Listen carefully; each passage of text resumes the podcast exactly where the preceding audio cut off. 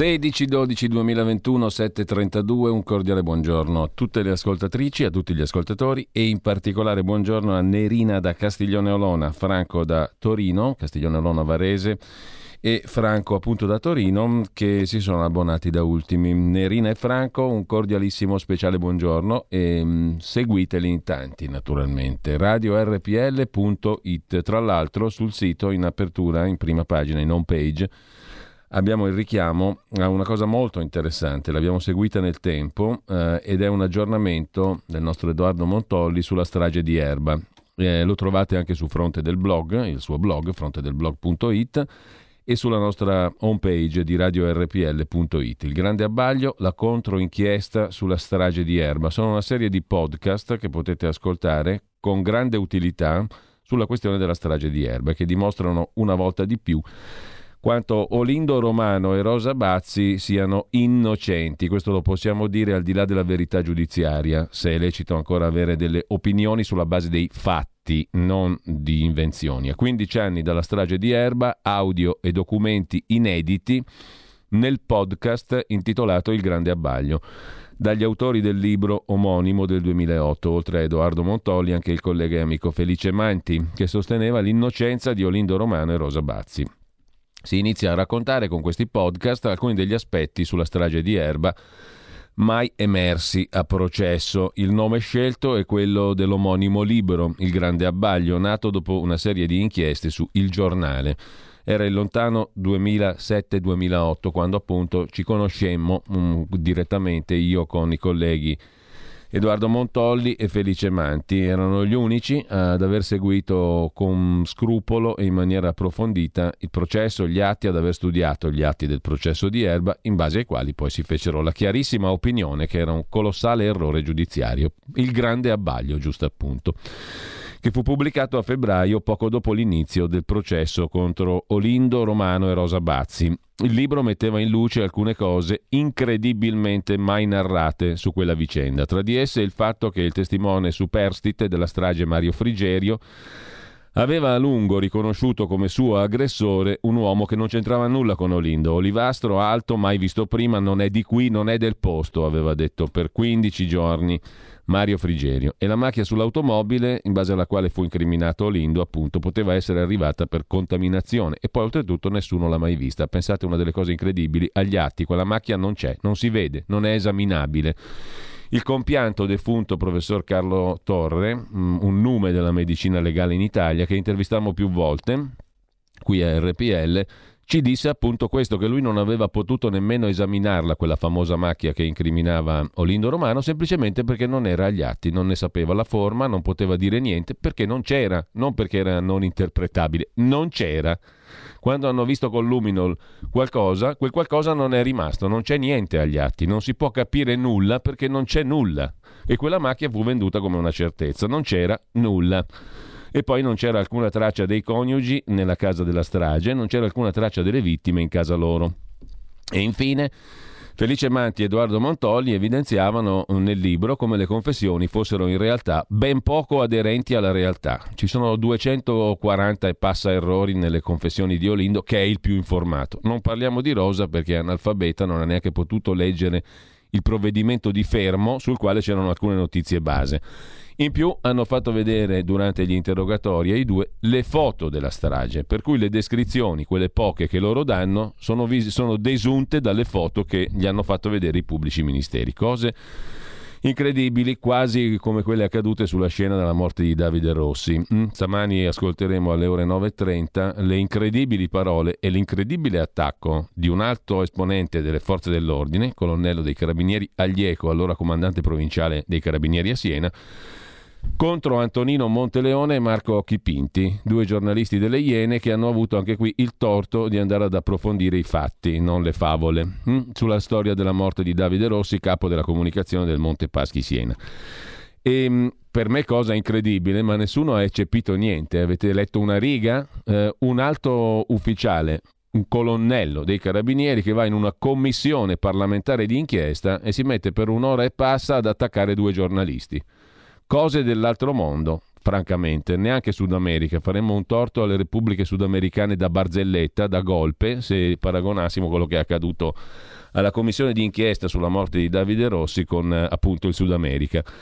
Cose dell'altro mondo che ascolterete a partire dalle 9.30. Nessuno ha eccepito niente. Avete letto una riga sull'attacco diretto a due giornalisti chiamati per nome e per cognome, Antonino Monteleone che sarà con noi settimana prossima e che avete probabilmente già visto ieri sera in tv sulla 7. Comunque, ad ogni modo, loro due sono finiti nel mirino di un colonnello dei carabinieri che ha partecipato ai primi rilievi dopo la morte di Davide Rossi e che ha avuto come unico, mm, eh, ha detto tante altre cose, eh, che la scena del delitto è stata incredibilmente compromessa da magistrati, da magistrati che vanno, buttano le carte, toccano, rispondono al telefono del morto, cioè delle cose incredibili, ma in più ehm, un attacco con nome e cognome a due giornalisti che hanno avuto il torto di raccontarle queste cose, così come hanno avuto il torto di raccontarle anche le cose della strage di Erba, Edoardo Montolli e Felice Manti, che furono duramente attaccati anche durante la requisitoria del pubblico ministero Astori. Eh, il grande abbaglio fu diciamo, l'oggetto anche della requisitoria del pubblico ministero che mh, li criticò aspramente. In ogni caso, eh, furono chiare le cose, per esempio le confessioni erano in realtà piene di buchi, di non so, di non ricordo e di errori veri e propri, errori, cioè chi ha fatto la strage ha compiuto 243 errori confessando. Cambiate di versione in versione e solo dopo che a Rosa erano state fatte anche sentire quelle del marito, cioè le confessioni di Rosa sono state rese dopo che lei ha sentito quelle del marito, oltre che visto le foto. Negli anni successivi poi Montolli e Manti scoprono molte altre cose pubblicate sul settimanale Oggi. Trovate il link anche a quella ottima ricostruzione e scritte fino all'ultimo grado di giudizio. Ma solo quando abbiamo potuto raccontarle alle Iene, perché Antonino Monteleone e Marco Chipinti hanno quest'altro torto di aver seguito i fatti anche per la strage di Erba, l'opinione pubblica si è finalmente accorta che troppe cose in questa storia non tornavano. Per chi volesse approfondire c'è anche un'edizione aggiornata del libro Il Grande Abbaglio e peraltro oggi anche sul nostro sito di Radio RPL potete cominciare ad ascoltare la prima puntata del podcast sulla strage di Erba con gli audio inediti di Olindo e Rosa. Il primo episodio della serie in podcast, Il Grande Abbaglio, dei giornalisti Manti e Montolli, eh, è relativo alla questione mm, del degli audio inediti nell'ultimo mese, quando erano ancora liberi, di Olindo e Rosa. Questo è il punto, è la puntata numero uno che potete ascoltare anche dal nostro sito di radiorpl.it. La prima puntata vi presenta gli audio, li potete sentire inediti dei due, Olindo e Rosa, nell'ultimo mese da liberi. I giudici scrissero nelle sentenze che Olindo Romano e Rosa Bazzi non parlavano mai, quando erano a casa loro, intercettati della strage, perché sospettavano di essere intercettati. Gli audio che potete ascoltare in questa prima puntata, mai analizzati a processo, hm? sia chiaro, mai analizzati a processo, smentiscono questa versione perché i due parlavano costantemente della strage, come era naturale, era avvenuta sopra il loro appartamento e si interrogavano su chi potesse essere l'assassino. E speravano che il testimone Mario Frigerio si riprendesse per riconoscere l'assassino, cioè loro auspicavano caldamente che Mario Frigerio, ma questo l'avete sentito anche nelle, nelle, negli audio che abbiamo mandato, nelle intercettazioni che abbiamo mandato negli anni anche noi, loro sperano fortemente che Frigerio si risvegli perché dicono è l'unico che può dire qualcosa, che può magari riconoscere l'assassino. Non solo, un'intercettazione mai ascoltata smonta anche la ricostruzione dei giudici, secondo la quale Olindo avrebbe immaginato di essere registrato dopo aver smontato un citofono. Il citofono era davvero rotto e lo avevano riparato addirittura, pensate, i carabinieri prima dell'arrivo dei tecnici. Questo dettaglio non appare in alcun verbale. Sentiamone un minuto di, queste, di questi audio inediti che grazie, ma veramente grazie a Edoardo Montogli e Felice Manti possiamo adesso riascoltare, partendo anche dal nostro sito di radiorpl.it.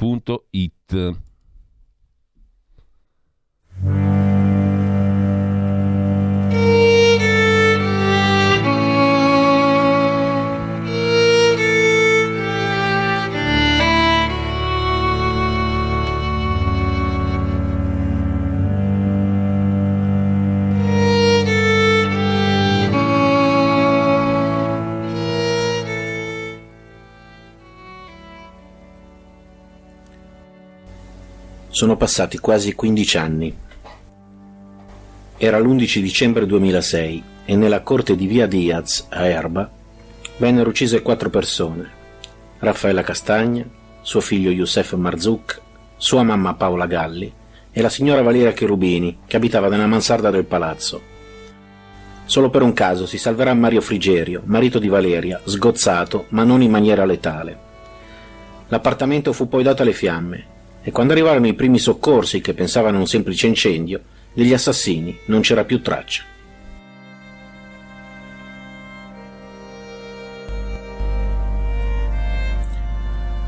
Come noto per quella strage, definita la più atroce impresa criminale della storia della Repubblica, sono stati condannati all'ergastolo Olindo Romano e sua moglie Rosa Bazzi, lui spazzino, lei casalinga analfabeta che si arrangiava facendo talvolta le pulizie. A portarli per sempre dietro le sbarre sono stati tre elementi e questa è la voce di Edoardo Montolli che introduce, sono 29 minuti, gli audio inediti di Olindo e Rosa. Ascoltateli perché conoscere più che mai in questo caso serve per deliberare, per usare una frase di Luigi Einaudi che abbiamo usato più volte in questo fosco periodo, specialmente gli ultimi due anni. In ogni caso, conoscere è sempre necessario prima di farsi un'opinione. Ed è proprio per quello che ci siamo così legati a questa vicenda, perché è una vicenda emblematica eh, e nessuno di noi si conosceva prima. Non conoscevo prima Edoardo Montolli, non conoscevo Felice Manti. Lo dico perché molti hanno anche argomentato in questa maniera ignobile, no? è un gruppo di amici, di loschi individui, di associati a delinquere che si è messo assieme per fare chissà cosa. Per fare cosa? La cosa era molto semplice, far conoscere la verità. Punto. Non c'è altra, non c'è altra questione. Poi fatevene voi un'opinione. Io mi ricorderò mm, benissimo del collega Gian Loreto Carbone, di chi l'ha visto su Rai 3, lo conoscete tutti, no? Mm, eh, quando gli dissi, senti Gian Loreto, eravamo amici, ci eravamo conosciuti in virtù di altre vicende giudiziarie, quelle relative alle inchieste del dottor De Magistris quando ancora faceva il pubblico ministero e gli dissi senti un po' Gian Loreto io ti passo il materiale gli, gli, atti del processo gli audio le intercettazioni fatti un'opinione tu quello mi disse ah giù te sei rincoglionito da buon romano classico simpaticissimo quale è Gian Loreto mi disse così ma tu te sei rincoglionito si è ascoltato gli audio, dopo 15 giorni mi ha richiamato e dice c'hai ragione. Ha fatto la prima puntata uh, a chi l'ha visto, l'hanno stroncato subito. È intervenuto chissà chi e la RAI ha smesso di parlare di questa opinione. Chi l'ha visto ha smesso di parlare di questa questione. È un punto nero, lui non mi ha mai voluto raccontare chi e cosa è successo, però sta di fatto che la seconda puntata non è mai andata in onda. Abbiamo anche interessato gli amici parlamentari della Commissione di Vigilanza RAI, non hanno cavato un ragno dal buco, non si è saputo chi ha censurato, chi l'ha visto, che stava mandando in onda queste cose che adesso voi potete ascoltare qui partendo dal nostro sito di radiorpl.it. Detto questo, mm, andiamo a vedere i fatti del giorno. Eh, comunque ve lo raccomando, eh, sul fronte del blog, il fronte del blog.it o anche partendo dal nostro sito radiorpl.it. Ecco qua, un bel motivo per abbonarsi a RPL, credo sia anche questo, che a volte da questa piccola radio sono partite cose ehm, controcorrente, ma semplicemente non perché devi andare controcorrente. La cosa incredibile è che tu non hai fatto niente di strano, hai fatto il tuo lavoro, ti sei posto delle domande e non ti sei limitato a bere quello che ti hanno fornito i principali mezzi di informazione, perché quelli erano tutti unanimi sulla, pas- sulla, sulla stessa linea dell'accusa contro due indifesi cittadini che potremmo essere tutti noi. Perché Olindo e Rosa potremmo essere tutti noi, forse non tutti, perché loro si amano molto e non è cosa da tutti, diciamo, amarsi in quel modo, proteggersi e difendersi l'uno con l'altra. Perché se sentite le intercettazioni capite benissimo per quale motivo si accingono a confessare, perché uno vuole proteggere l'altra e l'altra vuole proteggere l'uno molto semplice, molto elementare. E su questo meccanismo diabolicamente gli accusatori hanno fatto leva. Una cosa raccapricciante, mm, anche a distanza di anni inaccettabile, umanamente e anche civilmente in quanto cittadini di questa Repubblica e non parliamo giudiziariamente perché quel processo è stata una cosa obbrobriosa in tutti i suoi aspetti. e speriamo che ci vada liscia dopo questa affermazione, in ogni caso è così. Se vi, fate, se vi percorrete tutti gli atti. Intanto, uh, intanto c'è da vedere che cosa? Mm, c'è da vedere il nostro sito perché ve lo ricordo, lì trovate mm, primi, il primo podcast di questa serie di podcast che sono mm, rintracciabili sul sito, che sono ospitati sul nostro sito, ma anche sul sito naturalmente fronte del blog di Edoardo Montolli. Fatevi un giro, e fatevi anche l'abbonamento. No? Non guasta, non guasta tenere una voce libera in più. In questo caso più che mai bisogna dire, mentre eh, lasciamo questa questione, ma mi raccomando, eh, non è una speculazione. Fatevi due conti, dite, vedete un po' se è utile. Se è utile date una mano a sta radio, ma perché poi nel 2022 cercheremo di essere ancora migliori, ancora più efficaci, ancora più capaci di essere appunto uno stimolo, un, una fonte diciamo di, di utilità per chi ascolta. Per cui abbonatevi in estrema sintesi. Intanto andiamo a vedere le notizie del giorno. In primo piano i numeri del Covid sull'ANSA, poi Draghi che conferma la stretta sui viaggi dall'Europa all'Italia, scontro con Bruxelles ma lo scontro è rientrato, è rientrato la Libia Milizia armata circonda l'ufficio del premier libico a Tripoli e poi il caso Kennedy. John Fitzgerald Kennedy dalle carte desecretate rispunta la pista sovietica, poi lo vediamo. In Australia esplode un gioco gonfiabile, muoiono quattro bambini. Una professoressa di Fabriano Novax, Novax nelle Marche, no Green Pass, dice non cambio idea, aspetto la lettera del preside poi deciderò, ma mi sento libera e del record di giornalisti detenuti nel mondo. Sono 488, lo ha pubblicato eh, in un report Reporter Senza Frontiere. L'ONG, l'organizzazione non governativa, registra anche 46 professionisti dei media uccisi, è il minor numero degli ultimi vent'anni. Allo Spallanzani di Roma vaccinati i primi 5 bambini tra i 6 e i 9 anni, con propaganda al seguito, va detto, da Istituto Luce, e poi Covid Roma annulla il concerto di Capodanno al Circo Massimo. E ancora dall'agenzia ANSA niente quarantena per i bambini tra 5 e 11 anni che entrano in Italia dall'estero. Nel Regno Unito 78.000 e passa contagi, anche in Spagna è boom di casi, mentre Patroni Griffi, che non è il regista, è il nuovo giudice costituzionale eletto dal Consiglio di Stato al posto mm, che lascia Coraggio, l'altro giudice presidente. Mentre è giorno dell'obbligo vaccinale, disarmati gli agenti Novax, scrive l'agenzia ANSA, e poi stallo sulla manovra finanziaria, slittano gli emendamenti del governo. Virale sui social un video in Abruzzo, un orso che gioca con un cane. A riprendere la scena, operai al lavoro nel borgo di Villa Lago in Abruzzo. Una donna, per la prima volta a capo della polizia di New York, afroamericana, Kishan Sewell, detective della contea di Nassau, Muore invece in Italia dopo un anno di coma per uno schiaffo, un arresto. Eh, il sole toccato per la prima volta da una sonda, il video sull'ANSA. Toccare il sole per raccoglierne qualche raggio. L'incredibile traguardo raggiunto dalla sonda Parker Solar Probe della NASA.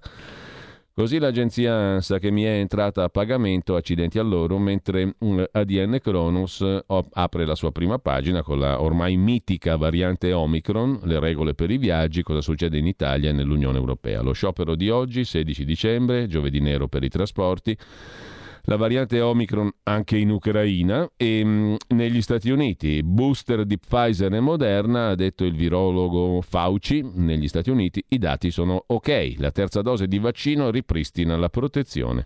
Andiamo via tranquilli, mentre sul Covid italico Draghi dice difenderemo la normalità con le unghie e con i denti.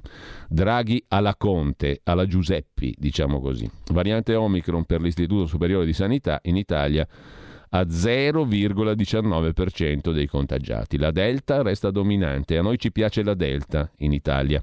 Con questo lasciamo l'agenzia DN Cronos e andiamo a vedere i nostri quotidiani del giorno. Eh, un attimo soltanto, eccoli qua. Partiamo come al solito dal Corriere della Sera, un attimo solo che ritorniamo nella nostra bellissima edicola digitale tutta virtuale non cartacea. Chissà quanto consuma l'edicola digitale secondo i conti del ministro Cingolani che ha detto che se mandate una mail eh, fate un disastro ecologico. Sto esagerando naturalmente, ma il concetto è che anche le mail inquinano. Quindi, mh, mm, e i social. Quindi statevene zitti, chiusi in casa con le finestre tirate giù e non mandate mail, senza telefonini, senza niente. Torniamo all'età della pietra che andiamo meglio. Draghi difende la stretta. La stretta qual è? Quella mh, mm, rispetto a chi arriva in Italia dall'estero. Bruxelles replica, non vanno adottate misure sproporzionate e tutti vissero felici e contenti. Scoperti i falsari del Green Pass, in quel di Napoli se non sbaglio, 82 indagati ma anche in altre sei regioni, eh, la centrale nel napoletano e il Premier Draghi all'Unione Europea dice che sono necessarie appunto le limitazioni dei viaggi, prendono il via i vaccini per i bambini. In taglio alto sul Corriere della Sera di oggi, poi il giallo di Mantova, sulle tracce di un killer di prostitute che sembra all'aspetto un ragionierino di provincia. E poi c'è Putin, quel killer spia del Cremlino, dal Cremlino, il delitto di un esule, crisi diplomatica fra la Germania e la Russia. Crisi tra Russia e Germania, perché cosa? Per la condanna all'ergastolo di una spia del Cremlino, Vadim Krasikov. Si tratta del killer di un esule georgiano ucciso a Berlino nel 19 e poi definito da Putin un bandito perché aveva combattuto al fianco dei ceceni. Per la variante Omicron cosa sappiamo? Ce lo dicono sul Corriere della Sera Margherita De Bacca e Cristina Marrone, la conosciamo ancora poco, e poi c'è in primo piano sul Corriere la foto un po' di una che sembra una mezza indormentata, per usare una parolaccia lombarda, un termine gergale, dialettale, così di Sollombo. Eh? Parliamo un po' di Sollombo questa mattina Sollombo è una parola sola, è una parola del giorno naturalmente, 346 6427 756 per partecipare al nostro bellissimo gioco etimologico. Andiamo via di Sollombo, giusto appunto, in prima pagina sul Corriere troviamo questa foto di questa signora a me sconosciuta, tale Billie Eilish, Eilish, Eilish una pop star a quanto pare americana, una cantante insomma, eh, che durante un'intervista radiofonica ha detto che ha iniziato a vedere video porno a 11 anni. Mi hanno distrutto il cervello. A giudicare dalla foto, mm, questa frase rischia di essere molto veritiera. Pensavo fosse così che si impara a fare sesso, ha detto la diciannovenne che a 11 anni aveva questa curiosità, ehm, come tutti, che ha definito i contenuti hard violenti e degradanti per il corpo femminile. La battaglia della cantante contro il porno. La cosa è commendevole, mentre in primo piano c'è anche la riforma eh, e il dossier del mm, Ministero dell'Economia e delle Finanze sulla riforma fiscale, fino a 3.000 euro di tasse risparmiate. Ciumbia, che bella roba. Ecco chi guadagna con il nuovo fisco. Quanto vale il taglio delle tasse? Per i redditi fino a 40.000 euro il risparmio arriva a 3.000. Per i nuclei B-reddito con 30.000 euro il guadagno sfiorerà i 2.000 euro. Messa così sembra una roba da leccarsi i baffi e le orecchie. Mentre l'inflazione, scrive Federico Rampini, non è solo una questione di prezzi, cambiano anche gli equilibri geopolitici per via dell'inflazione. Il caffè di Don Massimo Gramellini si intitola oggi L'elefante nella stanza. Di che si tratta lo scopriamo subito. Fa freddo, scrive Don Massimo, e per scaldarsi tornano le risse tv, quelle dove non si parla più di tre alla volta per citare la buonanima di Aldo Biscardi. Quanto si sarebbe divertito Biscardi tra Novax e Novar. Ma c'è una novità così evidente che sembra quasi esserci sfuggita. Dal rodeo di virologi e polemisti sono scomparsi i politici. Se si esclude il mite Sileri, costretto ad accalorarsi per ragioni d'ufficio, è impossibile trovare, non dico un ministro, ma lo straccio di un sottosegretario disposto a ringhiare a favor di telecamera. Il draghismo senza limitismo ha rifatto una verginità a vecchi abitué del corpo a corpo televisivo come Brunetta, che ormai discetta solo di massimi sistemi come un professore di Harvard. Lo stesso Di Maio sembra all'improvviso un ministro degli esteri. La bonaccia, continua Don Massimo Gramellini, ha placato perfino i capi i caporioni, chiedo scusa, che bivaccano alle porte del governo. Passi per Conte, che era già autoipnotico prima. Ma dov'è finita la furia di Beppe Grillo? Salvini ha indossato la felpa dello statista, anche se gli sta un po' larga, e fa meno notizia di Ibrahimovic. Meloni si è data un tono da gollista della porta accanto e Berlusconi, che aveva sempre cercato di assomigliare a Peron, ovviamente Evita, pare diventato la Merkel Restano, conclude Don Massimo, i fiumi di parole tra Renzi e Calenda, i nuovi Jalis, ciascuno dei quali vorrebbe stare in un partito in cui l'altro fosse vicepresidente, ma si tratta di rumori di fondo. Sul palco della chiacchiera biliosa, social e tv, i politici non appaiono più. Sarei curioso di sapere come passano il tempo. È stupenda questa, questa rubrica di oggi, questa puntata del caffè di oggi, questa tazza del caffè di oggi di Don Massimo Gramellini. Due cose ancora dalla prima pagina del Corriere della Sera. Il ministro Garavaglia un po' contrariato, troppa fretta nelle decisioni di Draghi sugli arrivi dall'estero, serviva un preavviso. L'intervista è a pagina 3. Una misura presa troppo in fretta e con nessun preavviso. Si lamenta, si fa per dire, il ministro del turismo Massimo Garavaglia, che teme un effetto negativo per gli operatori del turismo dopo le restrizioni adottate dal governo. Nelle ultime ore l'ordinanza del ministro della Salute, Speranza, introduce misure stringenti, obbligo di tampone anche chi arriva dai paesi dell'Unione Europea. Non sono d'accordo, dice Massimo Garavaglia, è una mazzata inaspettata. Purtroppo non se ne è parlato a sufficienza, sarebbe stato meglio discuterne. E il problema non è la misura in sé, ma l'impossibilità da parte degli operatori di programmare l'attività. Una misura così, introdotta dall'oggi al domani, crea enormi problemi a chi doveva mettersi in viaggio. Se proprio andava fatto, poteva essere stabilito con un preavviso di una settimana. In questo momento quel che serve non è una comunicazione martellante, bensì la capacità di trasferire messaggi corretti, come per esempio che si può andare in montagna a sciare anche se una regione è arancione. A Bruxelles le restrizioni italiane hanno sollevato qualche perplessità, ma Mario Draghi e il ministro Di Maio hanno rivendicato la scelta e osserva Garavaglia, ho totale fiducia in Mario Draghi, dunque il problema non si pone. Cioè sono contrario, ma Mario Draghi ha detto sì e sono d'accordo con Mario Draghi. Boh. In manovra ci saranno soldi in più per gli operatori del settore? Chiede il Corriere. Nell'ultimo Consiglio dei Ministri abbiamo concordato uno stanziamento aggiuntivo in ragione del fatto che il fondo per il bonus vacanza non è stato interamente utilizzato, eccetera, eccetera. L'altra questione invece da affrontare ancora in primo piano sul Corriere della Sera, una lettera congiunta, firma congiunta di Luca Zaia e di Attilio Fontana, i due presidenti delle giunte regionali del Veneto e della Lombardia, più autonomia alle regioni per far funzionare i territori. La pandemia ha dimostrato che è necessario avere istituzioni locali che rispondano ai cittadini. Caro direttore, scrivono Attilio Fontana e Luca Zaia, Nell'editoriale del direttore Fontana del Corriere della Sera di venerdì scorso, centrato sulla critica alle regioni, no, non, non di Fontana, nell'editoriale di Ernesto Galli della Loggia, quello che abbiamo letto settimana scorsa, Ernesto Galli della Loggia afferma che un futuro positivo per l'Italia potrà esserci solo con un sistema istituzionale eh, fondato su un rafforzato ruolo delle strutture politico-burocratiche centrali, cioè con un rafforzamento dello Stato centrale.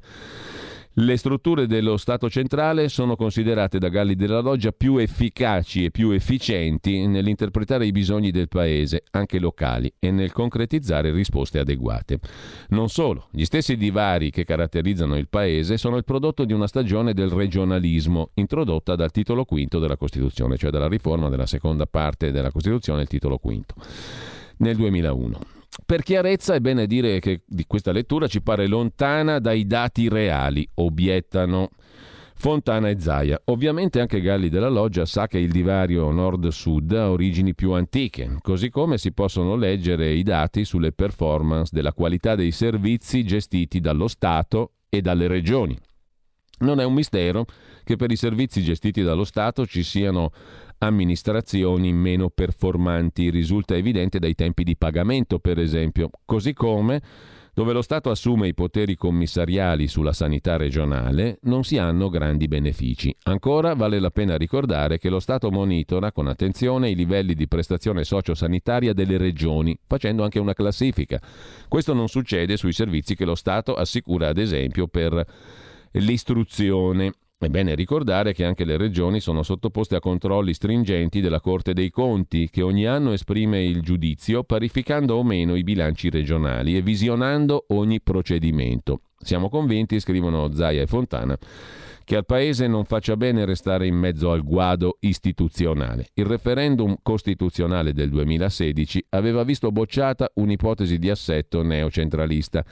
È necessario quindi operare per portare a compimento quanto previsto dalla Costituzione, investendo sull'autonomia differenziata per rispondere alle diversità che caratterizzano il Paese e per investire di responsabilità le comunità politiche, sociali e culturali. Siamo convinti, proseguono Attilio Fontana e Luca Zaia, che si debba fare un'operazione chiarezza individuando le diverse funzioni dei livelli istituzionali ed evitando sovrapposizioni di compiti e funzioni che provocano dispendio di tempi, energie e risorse. Le regioni devono avere un compito di governo e programmazione e non di gestione amministrativa e una maggiore autonomia permetterebbe di affrontare meglio alcuni grandi temi si stabiliscano obiettivi minimi di qualità, di prestazioni e servizi, un tetto di spesa e si lasci la libertà di decidere come e dove spendere. Si riconosca più autonomia alle regioni per connettere istruzione e formazione professionale. Si semplifichino i processi burocratico-amministrativi che rendono impossibile realizzare opere in tempi ragionevoli senza derogare alle regole che lo Stato, non le regioni, si è dato. Vogliamo più autonomia per assumerci più responsabilità, per rispondere alle esigenze dei territori che ogni giorno ci chiedono di intervenire per risolvere problemi su cui non abbiamo la titolarità e che riguardano lo Stato. Pensare che il futuro del Paese, proseguono Zaia e Fontana, dipenda da quanto si riuscirà a rafforzare lo Stato centrale organizzato con funzionari governativi che sul territorio interpretano e rispondono ai bisogni, ci sembra non credibile. Ieri è toccato alle province essere al centro delle accuse di ogni nefandezza. Oggi sono rimpiante da quasi tutti. Oggi tocca alle regioni, anche con conti in ordine e capaci di investimenti. Domani ai comuni, al grido di un regolamento edilizio uguale per tutti? Si pensi al futuro radioso in cui ci saranno solo sovrintendenze e provveditorati regionali delle opere pubbliche. L'esperienza della pandemia, concludono il presidente della Lombardia e quello del Veneto sul Corriere della Sera, ci ha dimostrato come sia necessario avere istituzioni locali che rispondano ai cittadini del loro operato, una ricca presenza di associazioni per rispondere alle esigenze delle persone. In questi anni troppo si è declamata la necessità di tagliare la spesa inutile, indicando la inutilità di associazioni rappresentative. C'è invece bisogno di tornare a investire sul capitale sociale, perché ogni ricerca conferma che c'è più crescita, anche economica, dove c'è più ricchezza di capitale sociale. Un tessuto istituzionale fondato su responsabilità, sussidiarietà, chiarezza e distinzioni di ruoli ci permetterà di guardare al futuro. E la stessa Europa, osservano ancora Zaia e Fontana, dovrà essere più Europa delle regioni, non solo dei singoli stati nazionali, se vogliamo rispondere al protagonismo civile e alle diversità territoriali. Così scrivono sul Corriere della Sera Luca Zaia e Attilio Fontana. Lasciamo il Corriere, andiamo a vedere la prima pagina di Repubblica. Sempre di Sollombo, mi raccomando, eh, 346 6427 756. Stamattina ci muoviamo di Sollombo da una pagina all'altra dei giornali. Il Green Pass divide l'Unione Europea, è il titolo d'apertura di Repubblica, le critiche dell'Europa all'Italia per l'obbligo di tampone alle frontiere, ma anche altri paesi sono pronti ad alzare barriere. Draghi replica, difenderò la normalità con le unghie e coi denti, come l'orso, ci è costata 134.000 morti rispetto al 2020, più contagi, meno ricoveri. Poi l'abbraccio virtuale tra Putin e Xi Jinping contro l'Occidente, scrive Repubblica, e sul fronte ucraino l'incubo dei cecchini russi. Tensione anche a Tripoli, miliziani in strada, assedio al governo, scrive Repubblica. La lasciamo per andare alla stampa di Torino, nostra bella trimurti dei tre giornali principali. E poi finalmente respiriamo con la Pravda e l'Izvestia. Comunque, prima la Trimurti e quindi il terzo componente della Trimurti, la stampa di Torino. Draghi, Omicron va fermata. Anche l'Unione Europea valuta la stretta. Per chi arriva dall'estero, tampone oltre al Super Green Pass. E poi passare nel cerchio infuocato per dimostrare di essere sani, saltare nel cerchio di fuoco. Bruxelles costretta alla retromarcia sui test ai confini, primi vaccini sui bambini. Così cambia l'IRPEF, di spalla sulla stampa, un mix che aiuta i redditi più bassi, non vi lamentate, popolo bue, l'intervista al presidente del Piemonte, Cirio, che difende il rigore di Draghi perché ci garantisce la libertà. Più ti bastonano, più sei libero. Bene la stretta italiana, agire per difendere le libertà.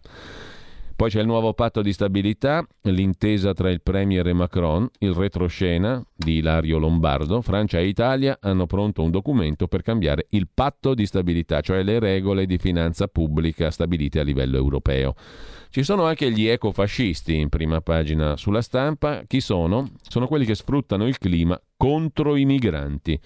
Negare il cambiamento climatico non si può, lo spauracchio della destra populista sono le migrazioni da surriscaldamento, cioè fa caldo e migro. E i fascisti dicono, eh no, tu non emigri proprio per nessuna ragione, anche se fa caldo, tieniti il caldo, suda e resta a casa tua.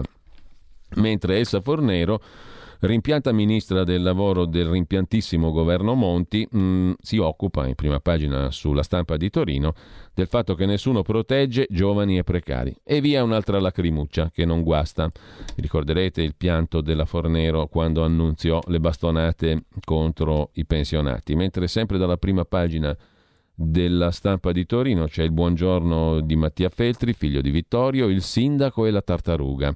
Un apologo molto interessante, leggiamolo subito. Incontro in treno, scrive Feltri, Federico Pizzarotti, sindaco di Parma, eletto al primo mandato coi 5 Stelle, al secondo con la sua lista civica. Oggi è l'uomo più distante dai grillini dell'intera Emilia-Romagna. Gli chiedo com'è fare il sindaco e, da bravo Fedro dei tempi moderni, mi risponde con l'apologo del sindaco e della tartaruga.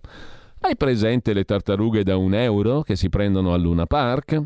Mentre me lo chiede, congiunge l'indice e il pollice a indicare la misura delle tartarughe. Dopo un po' i bambini si scocciano e i genitori portano le tartarughe nelle fontane e nei laghetti dei parchi. Dai e dai, a un certo punto in città c'era un mezzo migliaio di tartarughe. Ora Pizzarotti usa pollici e indici di entrambe le mani per mostrare quanto erano cresciute le tartarughe. Arrivano gli animalisti e gli dicono che non si può, per legge le tartarughe devono avere la disponibilità di un metro quadrato, i carcerati tre. Interessante. Così, di intesa con gli animalisti, l'amministrazione di Parma trasferisce le tartarughe in un perfetto ambiente naturale in Piemonte. Tutto a posto? Ma che? Salta fuori che l'ambiente naturale non è perfetto perché le tartarughe di Parma convivono con altre tartarughe di altra specie. Convivenza vietata dalla legge. Questo è interessante anche rispetto agli umani. Si riportano le tartarughe a Parma in una sistemazione provvisoria. Presto saranno ospitate in un altro perfetto ambiente naturale, in Romagna, al costo di circa 50.000 euro. Ma non subito. Ora sono in letargo, non vanno disturbate. Il tutto con l'interessamento di magistratura, carabinieri, Corpo forestale dello Stato. Così, conclude eh, il nostro apologo Mattia Feltri, se ne vanno il tempo e il denaro, perché ai bambini le tartarughe vengono a noia. Capito il senso dell'apologo? Lasciamo con ciò la stampa e finalmente andiamo alla verità, beveriamoci alla fonte della verità, la nostra pravda, noi ortodossamente, sovieticamente ci abbeveriamo senza dubbio alcuno perché non è una verità, è la verità. Il super pass non vale nulla. Parola di Draghi e speranza, ma neanche Gesù Cristo, forse Gesù Cristo sì aveva detto quella la verità, la verità, però insomma Mica male il nostro Maurizio Belpietro, la verità. Novello Gesù Cristo, sia detto con rispetto, soprattutto di Belpietro naturalmente, il super pass non vale nulla, parola di Draghi e di Speranza. Il pezzo di Mario Giordano, anche i vaccinati devono fare un tampone per entrare in Italia. Questo vuol dire che il super pass non vale una cippa. Grossi problemi con i frontalieri e con l'Unione Europea che si infuria. La carta serviva a far circolare le persone, non a discriminarle. Ma non eravamo un esempio? Casca il palco, ma il governo proroga la misura fino al 31 marzo. C'è poi Giorgia, lei, cristiana donna, materna, europea, la sinistra teme il patriota perché la sinistra è l'opposto del patriottismo, scrive Francesco Borgonovo. Martino Cervo in prima pagina, per la salute si può dire di no all'Europa. Per i risparmi? Punto di domanda. Il sottosegretario Costa ha detto tuteliamo la salute degli italiani. Il criterio è ignorato, scrive Martino Cervo, quando a rischio sono risparmi e lavoro. Claudio Antonelli si occupa invece della svolta green. Bruxelles insiste e devasta il nostro mercato delle case, direttiva europea sulle case green. Il commissario Timmermans ha detto che non c'è nessuna confisca, nessun divieto di vendita. Solo obiettivi obbligatori e insostenibili, ironizza Antonelli, che rovineranno il mercato immobiliare. Il direttore de La Verità della Pravda, Maurizio Belpietro, si occupa del virus al confine e i controlli fantasma. Dobbiamo credere al ministro Speranza che ha scoperto che il virus non si ferma alle frontiere? E poi c'è Matteo Renzi che tenta di smontare l'inchiesta, però sull'inchiesta Open i pubblici ministeri tirano dritto, come Draghi. Ecco la memoria difensiva del senatore Renzi che contesta l'acquisizione di mail non decisive. Poi c'è una vicenda paradossale in quel di Latina, nel Lazio Se ne occupa Francesco Bonazzi, il giudice tributario con lo stipendio pignorato dall'Agenzia delle Entrate. Un giudice, commissione tributaria di Latina, Raffaele Di Ruberto, risulta avere debiti con il fisco e due pignoramenti in corso da parte del Ministero Economia per un totale di 130.000 euro. Tuttavia resta al suo posto, anche se la legge direbbe il contrario. Inoltre, se avessero ragione i suoi colleghi, che ne avevano segnalato l'incompatibilità da anni, le sue sentenze sarebbero nulle. Questa è veramente bella, bellissima la vicenda raccontata da Francesco Bonazzi con la consueta precisione. E ancora Maurizio Caverzan, nei talk show domina l'autismo dei buoni progressisti, un paese in trappola, e lo psichiatra Claudio Risea a chiudere la prima pagina della Pravda. L'Olimpiade rinnega Olimpia e bandisce la box. I nuovi sport scivolosi, niente forza, niente contatto fisico. C'è poi un bel pezzo di Camilla Conti, il Meazza allo stadio di Milano è ok, demolirlo ci fa perdere 500 milioni. L'addio al Meazza costerà a Milano, a Milano mezzo miliardo di euro. Così il comitato, che contesta il sindaco Beppe Sala, per il benestare della, alla demolizione del glorioso stadio, per permettere a Inter e Milan di costruirne uno nuovo. Un'operazione immobiliare. E lasciamo anche la Pravda, la verità, per andare come al solito all'Izvestia, alla notizia, cioè al fatto quotidiano di Marco Travaglio, titolo principale dedicato a Draghi, noi migliori, dice lui, il presidente del Coniglio, ma i dati peggiorano. Covid, 129 morti, 23.000 nuovi contagi come ad aprile. Vaccini ai bimbi, prenotazioni al 10% in Lombardia e Lazio, basse al sud. Moderna ha detto 10 anni per scoprire le reazioni avverse. Cazzarola, dieci anni per scoprire le reazioni avverse sui vaccini. Niente male. Il CEO di Moderna, Chief Executive Officer, una volta si diceva amministratore delegato, ovvero Steve, Stefan Bansell, ha detto se vuoi dati scientifici perfetti sulla sicurezza su dieci anni, devi aspettare dieci anni.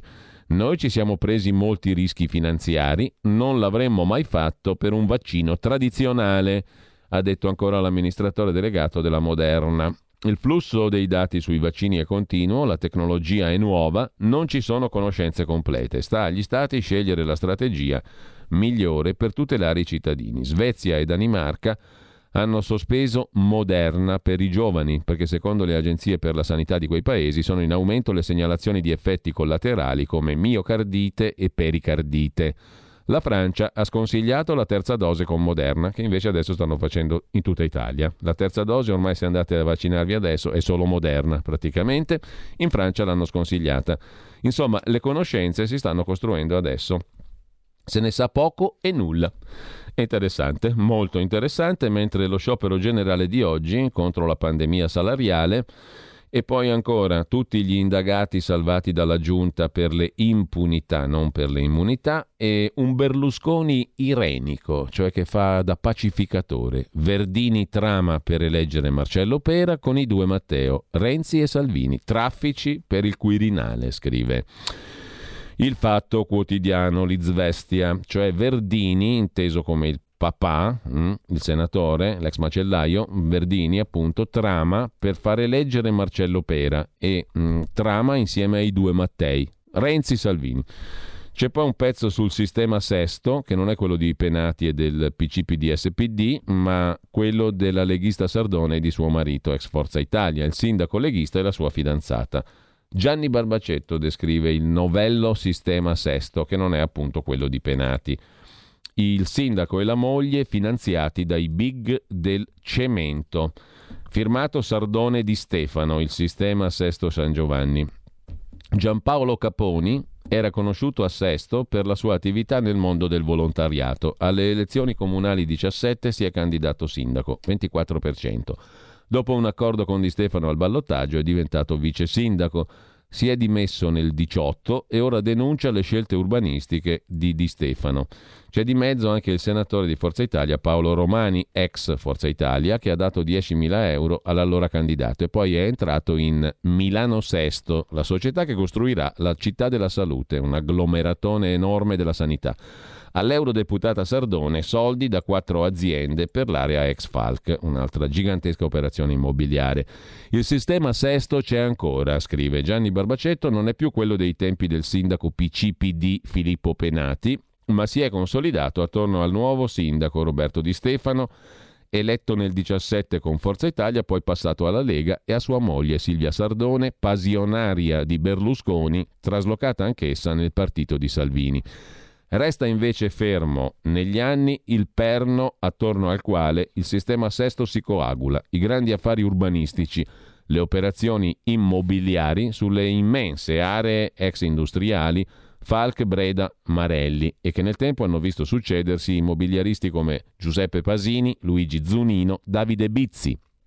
Nei decenni hanno provato a metterci le mani Architetti come Vittorio Gregotti, Kenzo Tange, Mario Botta, Renzo Piano. Invano, perché gli appetiti degli imprenditori e dei politici erano più voraci di quanto non permettessero i progetti. In questi giorni a Sesto San Giovanni sta per essere approvato il piano governo territorio, il PGT, il vecchio piano regolatore. Stanno per arrivare a definizione i grandi progetti urbanistici sulle aree Falc, città della salute, promossa da Milano Sesto, Heinz e Prelios, Aree Vulcano, gruppo Caltagirone, aree Marelli della Multimedica. Intanto cominciano a emergere alcuni retroscena come i lauti finanziamenti arrivati al sindaco e a sua moglie da parte di soggetti privati coinvolti in quegli affari. Finanziamenti nei quali ovviamente c'è da presumere nulla di illecito. Nel 2017, prima delle elezioni vinte da Di Stefano, al candidato sindaco del centrodestra arrivano 10.000 euro di finanziamento elettorale, eccetera, e da qui parte tutto il resto. C'è anche Paolo Romani, che poi, appunto, senatore di Forza Italia, oggi passato al gruppo misto, che con Sesto San Giovanni ha poco a che fare, è residente a Cusano Milanino, ma che nel 2018 entra nel consiglio di amministrazione di Milano Sesto, proprietaria delle aree Falc. Assume la carica di vicepresidente, consigliere delegato e gestisce la vendita dei terreni, 1.450.000 metri quadri, dal gruppo Bizzi al colosso immobiliare statunitense Heinz e agli italiani di Prelios. Non è noto quanto e come sia stato remunerato, ma certamente Romani avrà recuperato la cifra investita l'anno prima, quando finanziò il candidato di Stefano del tutto legittimamente. È Romani a partecipare e guidare le riunioni di amministratori pubblici e operatori immobiliari che si tengono già il 12 aprile del 2018 nella sede di Milano Sesto. Il pezzo poi prosegue sul sistema Sesto che esiste ancora. Intanto, sempre dalla prima pagina del Izvestia, del Fatto Quotidiano, nucleare, governo con le lobby, furto di dati di un hacker alla Sogin, società di smaltimento dei rifiuti nucleari da tanto tempo esistente, i peggiori è il titolo dell'editoriale del direttore Marco Travaglio. Prima o poi arrivano tutti alla spicciolata. Dopo dieci mesi di anestesia, sotto l'incantesimo dei migliori, giornaloni ed espertoni scoprono ciò che il fatto e pochi altri ripetono dall'estate. Ovvero, puntare solo sui vaccini è un errore. Spaccare il paese col Green Pass, anche in versione super deluxe, è un boomerang perché il Covid si combatte tutti insieme. Concentrarsi solo sulla caccia ai Novax serve a nascondere il disarmo degli altri strumenti anticontagio e ad abbassare la guardia dei vaccinati. Pavoneggiarsi con la bugia dei primi della classe istiga gli italiani a rilassarsi. Chi lo diceva passava per Novax e vedovo di Conte. Ora perfino sul sito di Repubblica scappa il titolo Il Green Pass non ferma i focolai. Lasciamo con ciò anche noi l'avevamo detto, scrive il direttore eh, del Izvestia, mentre lasciamo l'Izvestia e andiamo a Libero. Libero di Alessandro Sallusti. Titolo d'apertura: Draghi si candida a patriota. cioè a presidente della République italienne. Duello con l'Unione Europea, mossa per il colle? Interpreta libero. Svolta dell'europeista Super Mario Draghi. Si ribella a Bruxelles che vorrebbe vietarci di chiedere tamponi e 40, ma stiamo a ridere o veramente ci crediamo a ste cazzate? Ma ecco, mm, scusate, eh, si ribella a Bruxelles che vorrebbe vietarci di chiedere tamponi e qua si ribella. E, mm, a Bruxelles eppure sui migranti è scontro, vogliono rifilarcene di più. Vittorio Feltri, autore dell'articolo di fondo, chi dice bischerate va smascherato e non censurato, libertà di informazione, e poi il dibattito sull'ignoranza. Tra Renato Farina, l'imprenditore che offre bonus a chi legge i libri, un imprenditore bergamasco, remunera i dipendenti che leggono libri il doppio se li leggono in inglese e poi Yuri Maria Prado essere illetterati non è un diritto neanche per i pubblici ministeri. Ha ragione Feltri quando dice che i caproni ci sono dappertutto e non solo tra i magistrati. Però è interessante il dato, alla prova per magistrati su 5.800 e passa ne hanno passato il turno soltanto in 80 perché gli altri non sapevano scrivere. Molto interessante interessante è un aggettivo mm, perfino, diciamo, mm, mm, eufemi- eufemisticissimo. Di Sollombo andiamo a centropagina su Libero. Letta è disperato e si attacca al vecchio Giuliano Amato. Terrore rosso, perdere il Quirinale. Hanno ucciso il balletto, Bolle ha criticato il ministro Franceschini, e poi ancora Biden si svegli, scrive Antonio Socci, il suo nemico è la Cina di Xi Jinping. A chiudere la prima pagina di Libero. Andrea Morigi voleva distruggere il Vaticano, ci tocca mantenerlo. Abderrahim Mutaharrik, 32 anni, terrorista, esce di galera. Il Marocco lo respinge, lo ospitiamo noi. E poi c'è una trovata di Beppe Sala, sindaco di Milano per la viabilità, nuovo delirio, tutte le automobili a 30 all'ora in tutta Milano e la straordinaria pensata, secondo Libero, del sindaco di Milano. Tutta zona 30.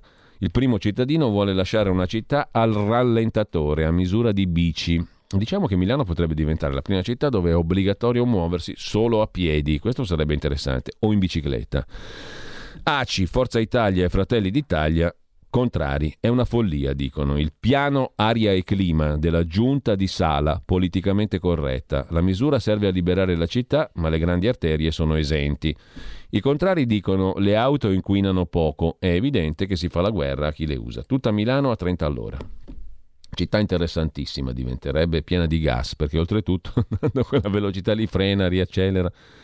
Sarà divertente veramente. Comunque mh, mm, Milano è avanti, sempre, anche nelle cazzate. Eh, andiamo a vedere la prima pagina adesso, oltre che di Libero, anche di Cosa ci tocca adesso? Ma vediamo un po' a venire. Vediamo il quotidiano di ispirazione cattolica e anche di espirazione altrettanto.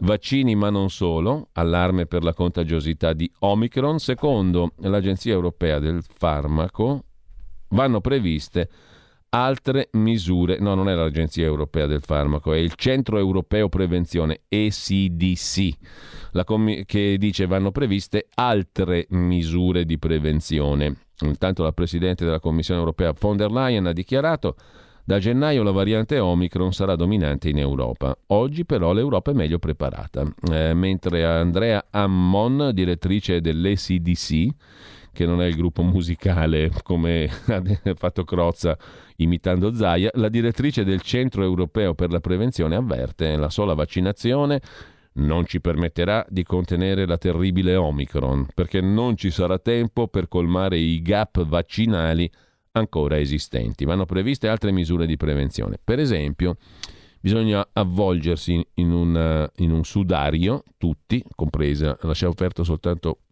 due, due spiraglietti per le narici e mm, mettersi dentro una bella bara all'interno, come i faraoni, insomma, no? se te ti metti, ti combini come Tutankhamon, probabilmente anche il vaccino sé. Ti vaccini e poi ti imbalsami dentro lì in una, una bella mummia, diventi una bella mummia tutta infasciolata di Sollombo, di Sollombo te la puoi cavare, diciamo così. Forse, forse eviti la terribile Omicron, il tutto mentre cresce ancora in Italia la curva pandemica. Nel frattempo, sempre dalla prima pagina di avvenire c'è un dibattito in Francia molto interessante, l'albero di Natale naturale o artificiale?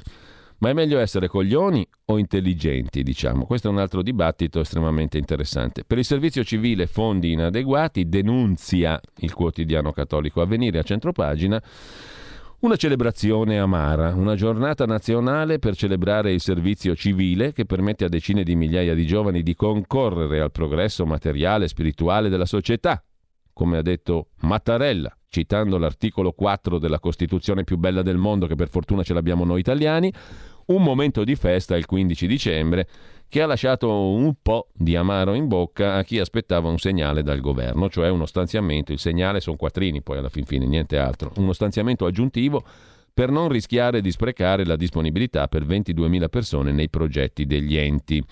I fondi stanziati per il 22 basteranno a coprire solo 54.000 dei quasi 77.000 posti dei progetti approvati dal governo.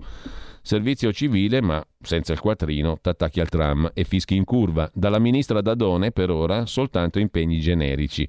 È stata dunque una festa a metà, quella di ieri, in cui è stata solennizzata la giornata nazionale del servizio civile, istituita l'anno scorso, ma celebrata in presenza per la prima volta. Poi c'è la questione dell'inchiesta, eh, a venire la porta avanti da tempo, dopo la pausa, amiche e amici. Intanto abbonatevi a Radio RPL che tra poco ci sono sorpresone grandi, grandi, grandi, grandi, grandi, grandi. Radio RPL.it, sostienici, abbonati, sta calmo. Giulio Cesare Carnelli, di là dal non vetro. Stai calmo.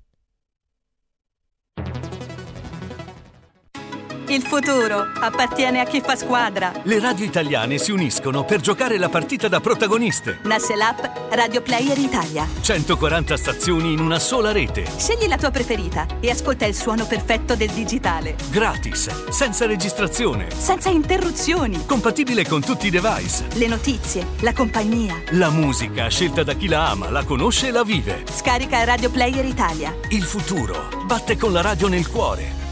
Anche RPL è disponibile su Radio Player Italia.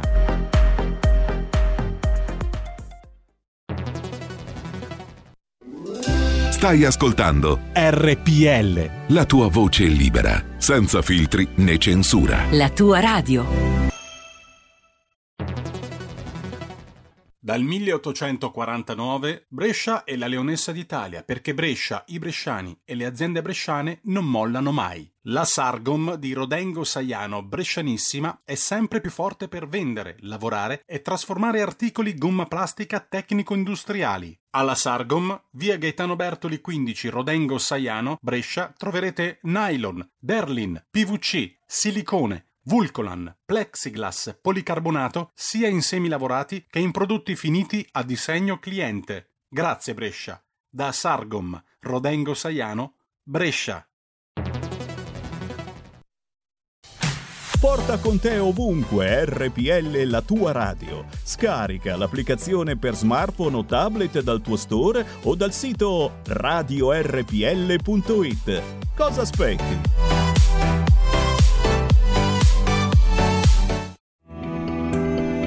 Il meteo.it presenta le previsioni del giorno. L'Italia continua a essere protetta dall'anticiclone delle Azzorre anche se il sole non sarà presente ovunque. Nella prima parte della giornata una diffusa copertura nuvolosa interesserà infatti gran parte dei settori adriatici del paese nonché le regioni meridionali, peraltro non arrecando precipitazioni particolarmente importanti. Più sole altrove ma con foschie o nebbie sulla Val Padana. Nel pomeriggio non sono attese variazioni particolarmente significative. Le previsioni tornano più tardi. Un saluto da ilmeteo.it. Avete ascoltato le previsioni del giorno.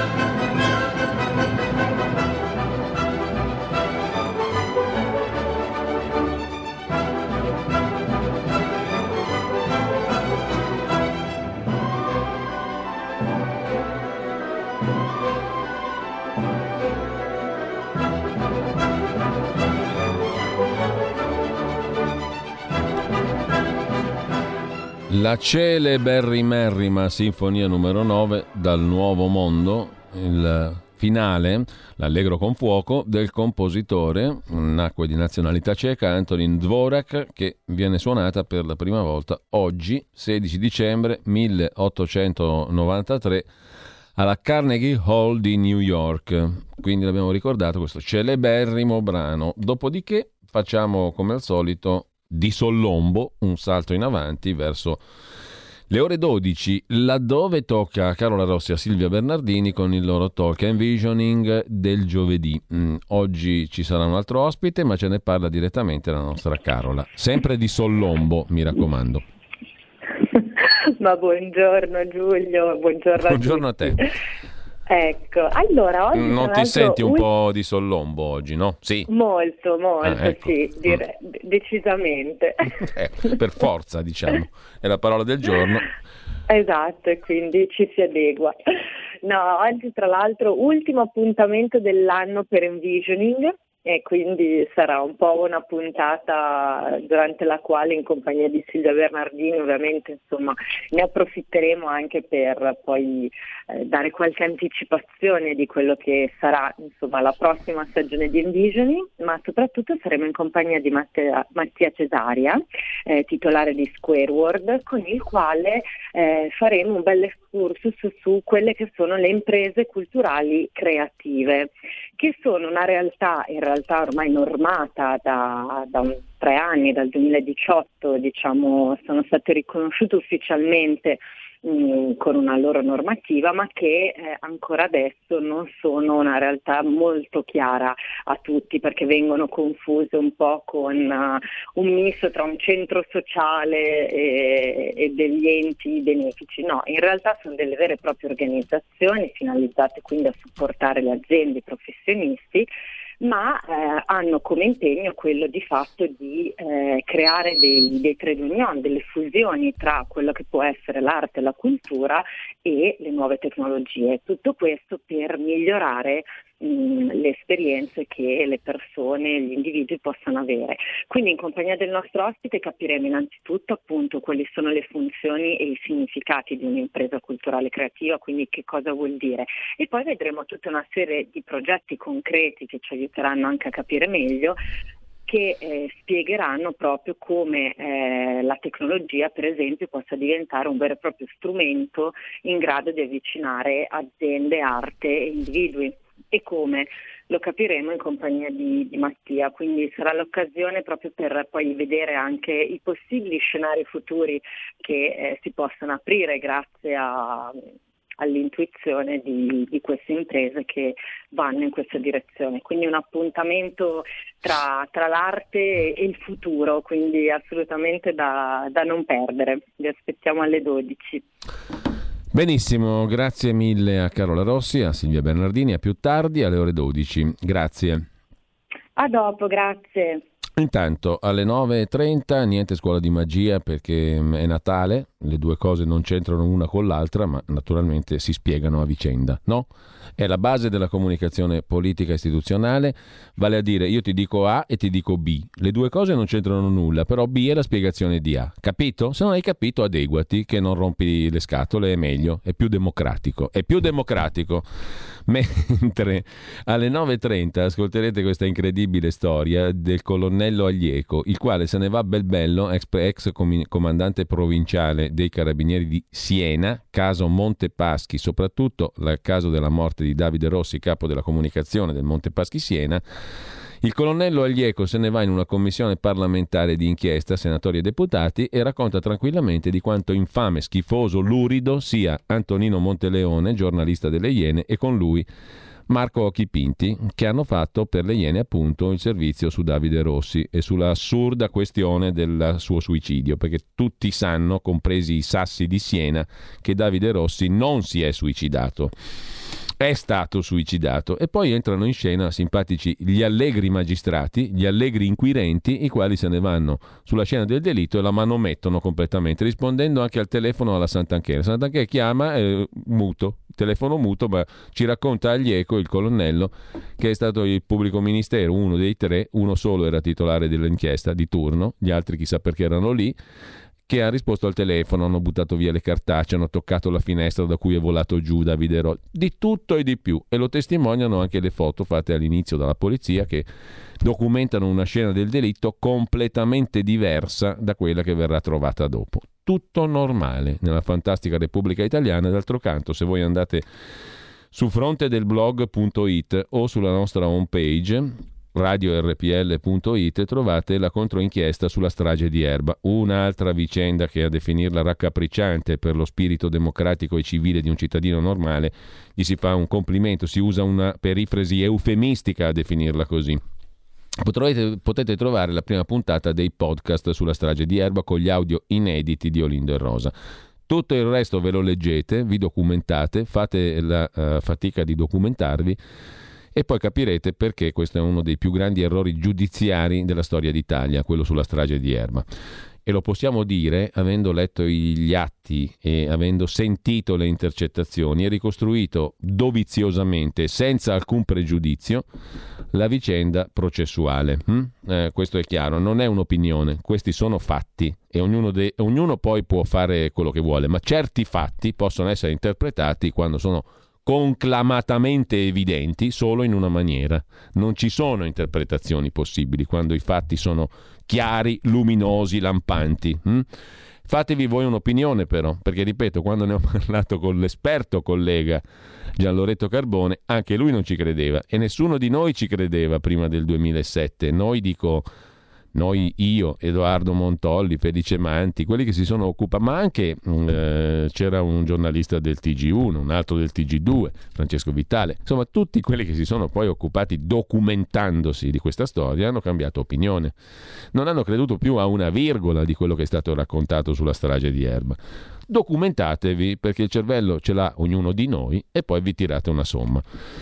Andiamo adesso a vedere che cosa. Abbiamo lasciato, dovevamo lasciare la prima pagina di Avvenire perché qui c'è un'inchiesta che eh, quelli di Avvenire con, pre, con in prima fila eh, il collega Nello Scavo hanno portato avanti da tempo, è un'inchiesta anche molto interessante sulla Libia, il cosiddetto Libia Gate prima estradizione, autorizzato il trasferimento da Malta di Attard, Paul Attard, figura chiave del cartello dei traffici. Il Tribunale di Malta ha disposto l'estradizione in Italia di questo controverso uomo d'affari, accusato fra l'altro della spedizione di 10 tonnellate di hashish con un suo peschereccio. Attard è uno dei nomi chiave del Libya Gate, l'inchiesta di IRPI Media con Avvenire che aveva documentato il 27 novembre proprio il ruolo di Attard, figura chiave del cartello.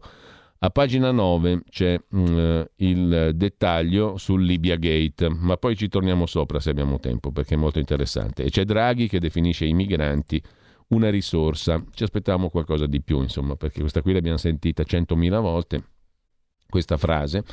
In ogni caso, lasciamo anche avvenire e andiamo a, a, vedere anche la prima pagina. Cos'è che ci tocca adesso? Il tempo, dai, facciamo il tempo di Roma. Il tempo di Franco Becchis che apre col faccione di Silvio Berlusconi, ma quando lo trovate uno più bello di me? E la battuta, peraltro fa poco ridere oggi, di Osho.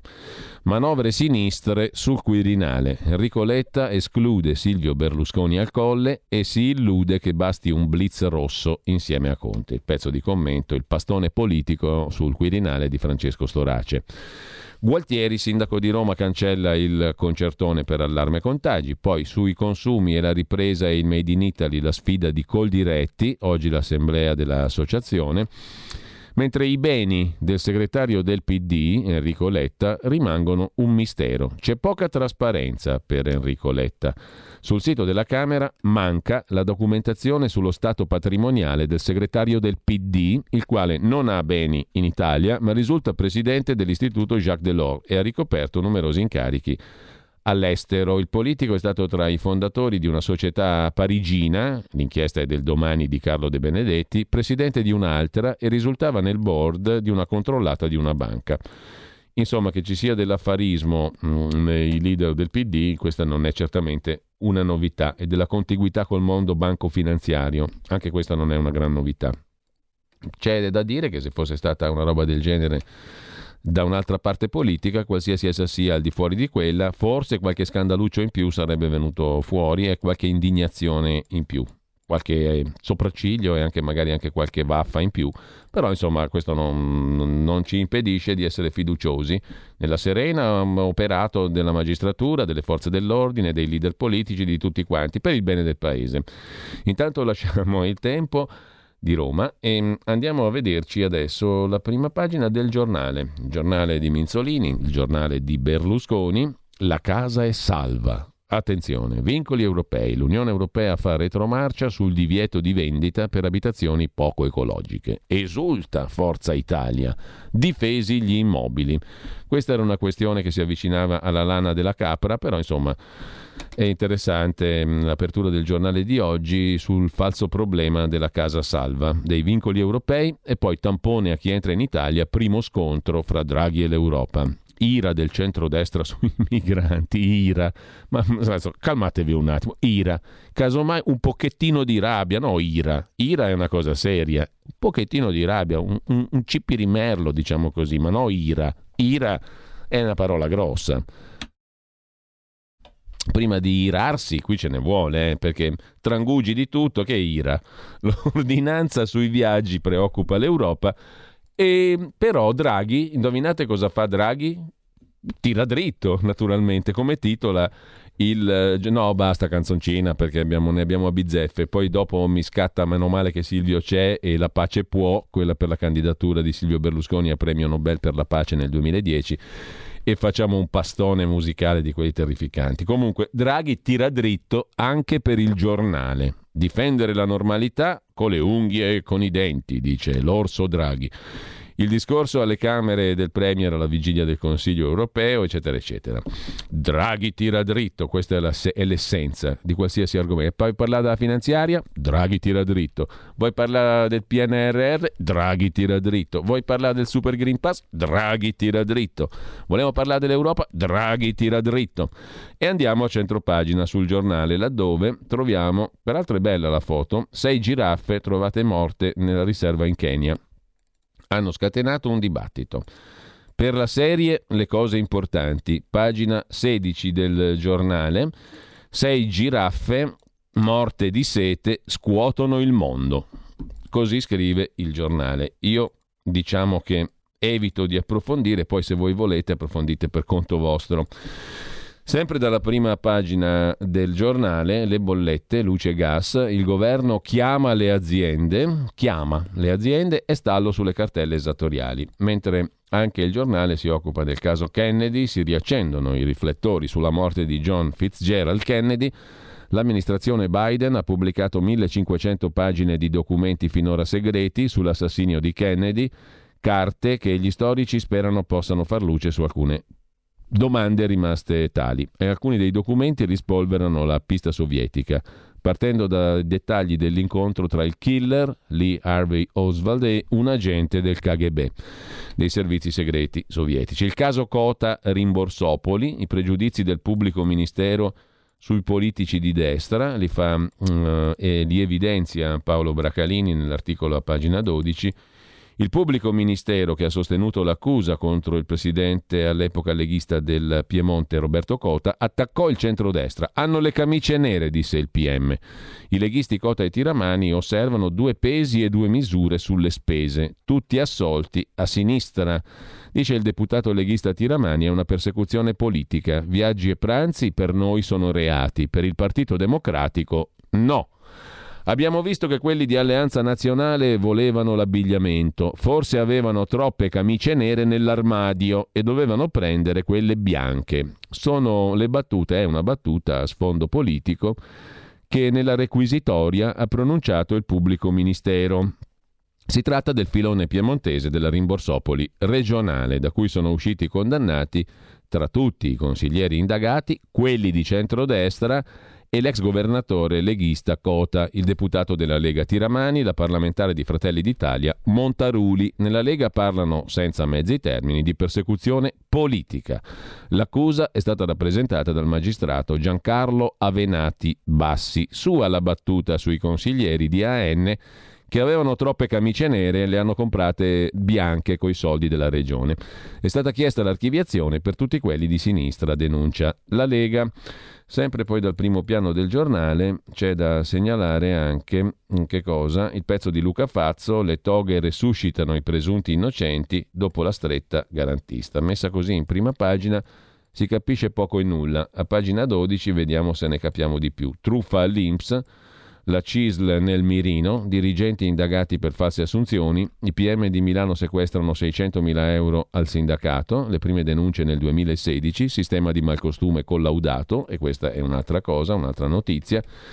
Il pezzo invece mm, di cui parlavamo prima è dedicato ai magistrati che diventano fan improvvisamente della libertà di informazione. Gli stessi magistrati che fino a ieri querelavano i giornalisti. Oggi invece in convegni e interviste si preoccupano delle esigenze dell'informazione messe a rischio dal decreto Cartabia che riporta un po' di civiltà nei rapporti tra giustizia e informazione. Con questo abbiamo esaurito anche la prima pagina del giornale. Andiamo di sollombo naturalmente, come stamattina stiamo facendo ininterrottamente dalle 7.32 in avanti, sempre di sollombo Andiamo a dare un'occhiata anche al giorno Nazione Resto del Carlino, il quotidiano nazionale. Due titoli come tutti i giorni, ma quanto ci costa un Natale sicuro? L'ira degli operatori turistici, la stretta sui viaggi con obbligo di tampone e quarantena per chi viene in Italia è una mazzata. Stop alle feste di Capodanno nelle piazze di molte città, ma Draghi dice stiamo difendendo la normalità con i dinch e con le unghie, con i denti e con le unghie. Dinch è una parola celtica, mm, fidatevi, vuol dire denti. C'è poco da ballare, dice Roberto Bolle, 46enne étoile del teatro alla Scala di Milano e del Theatre di New York, scuotendo i politici. Basta tagli, ha detto Bolle, la danza è uno scempio, più aspiranti ballerini che calciatori, ma è un'arte bistrattata. Nel frattempamente negli Stati Uniti nuovo sconto di pena e O.J. Simpson è libero. Dopo nove anni nuova vita per la star del football. E chiudiamo la nostra... no, chiudiamo niente, dobbiamo vedere ancora le prime pagine mm, di che cosa? Avvenire sì, mm, Corriere già visto il foglio, ci stava mancando il foglio di Giuliano Ferrara e di Claudio Cerasa. In taglio alto sotto la testata i dubbi del Papa sul rapporto Sauvé sulle violenze del clero francese a tutti i livelli negli anni e l'attendismo dei vescovi italiani che si preparano all'elezione del nuovo presidente della CEI, la conferenza episcopale italiana. Poi tante altre belle cose, tra le quali l'Andreas Version, la mm, rubrica di Andrea Marcenaro, con il rilievo dovuto a, un pen- a proposito di giustizia, di magistrati e di pubblici ministeri, con il rilievo dovuto a un pensatore come il dottor Pier Camillo Davigo, il Fatto Quotidiano ha pubblicato le sue osservazioni sulla riforma del CSM proposta dalla professoressa Cartabbia, il ministro. Tra esse questa, scrive Davigo, due punti virgolette. È ipotizzabile, nella riforma in discussione, Cartabbia, che la corrente risultata di maggioranza alle elezioni del Consiglio Superiore della Magistratura tenderà a creare alleanze con i componenti laici, quelli eletti dal Parlamento, che riterrà più vicine alle proprie posizioni, così accentuando la virgolette, politicizzazione chiuse virgolette, della magistratura. Così ha scritto Pier Camillo Davigo. Proprio così, scrive Andrea Marcenaro. Vale forse la pena di sottolinearlo, scrive Davigo, accentuando la politicizzazione della magistratura. Accentuandola. La politicizzazione, ha detto Davigo, della magistratura, sottolinea Marcenaro, dove a consolare, nel caso di un Davigo diventato pensionato come te, è che il prestigioso giurista approdato lui stesso alla categoria degli inutili, possa confermarsi un deficiente tale da ridiventare campione. Così Andrea Marcenaro, che ogni tanto ci tira sul morale per la sua squisita, superba ironia confinante col sarcasmo. Lasciamo il giornale, il foglio, chiedo scusa, per andare, il giornale l'abbiamo già visto, mattino di Napoli, che ci offre tra le varie cose il quotidiano del già citato Caltagirone, vedi alla voce Sesto San Giovanni, il mattino di Napoli ci offre, tra le altre cose, la banda degli hacker napoletani, Green Pass falsi venduti a 500 euro, farmacie violate con una telefonata. C'è del metodo straordinario e del talento nella criminalità napoletana, erano a pagamento, costavano in media 500 euro, soldi in cambio del pass ministeriale, mm, soldi versati da soggetti che non si sono vaccinati, che in questo preciso momento vivono una vita normale, perché possono mostrare il Green Pass ineccepibile e a prova di controllo. Perché?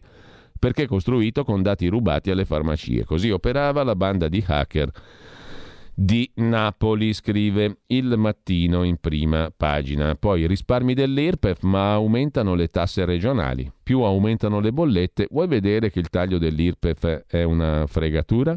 Detto con rispetto, naturalmente. Noi tireremo dritto, per carità, egli tira dritto, però voi vedete che c'è la, la gabola, la fregatura. Tagli del governo, assegno unico, anche quello è interessante, fino a 300 euro in più. In Campania però vanno su tutte le addizionali. Tra aumento delle tasse regionali, bollette di luce e gas e assegno unico, vuoi vedere che alla fine il popolo bue, il pantalone, il contribuente ci rimette?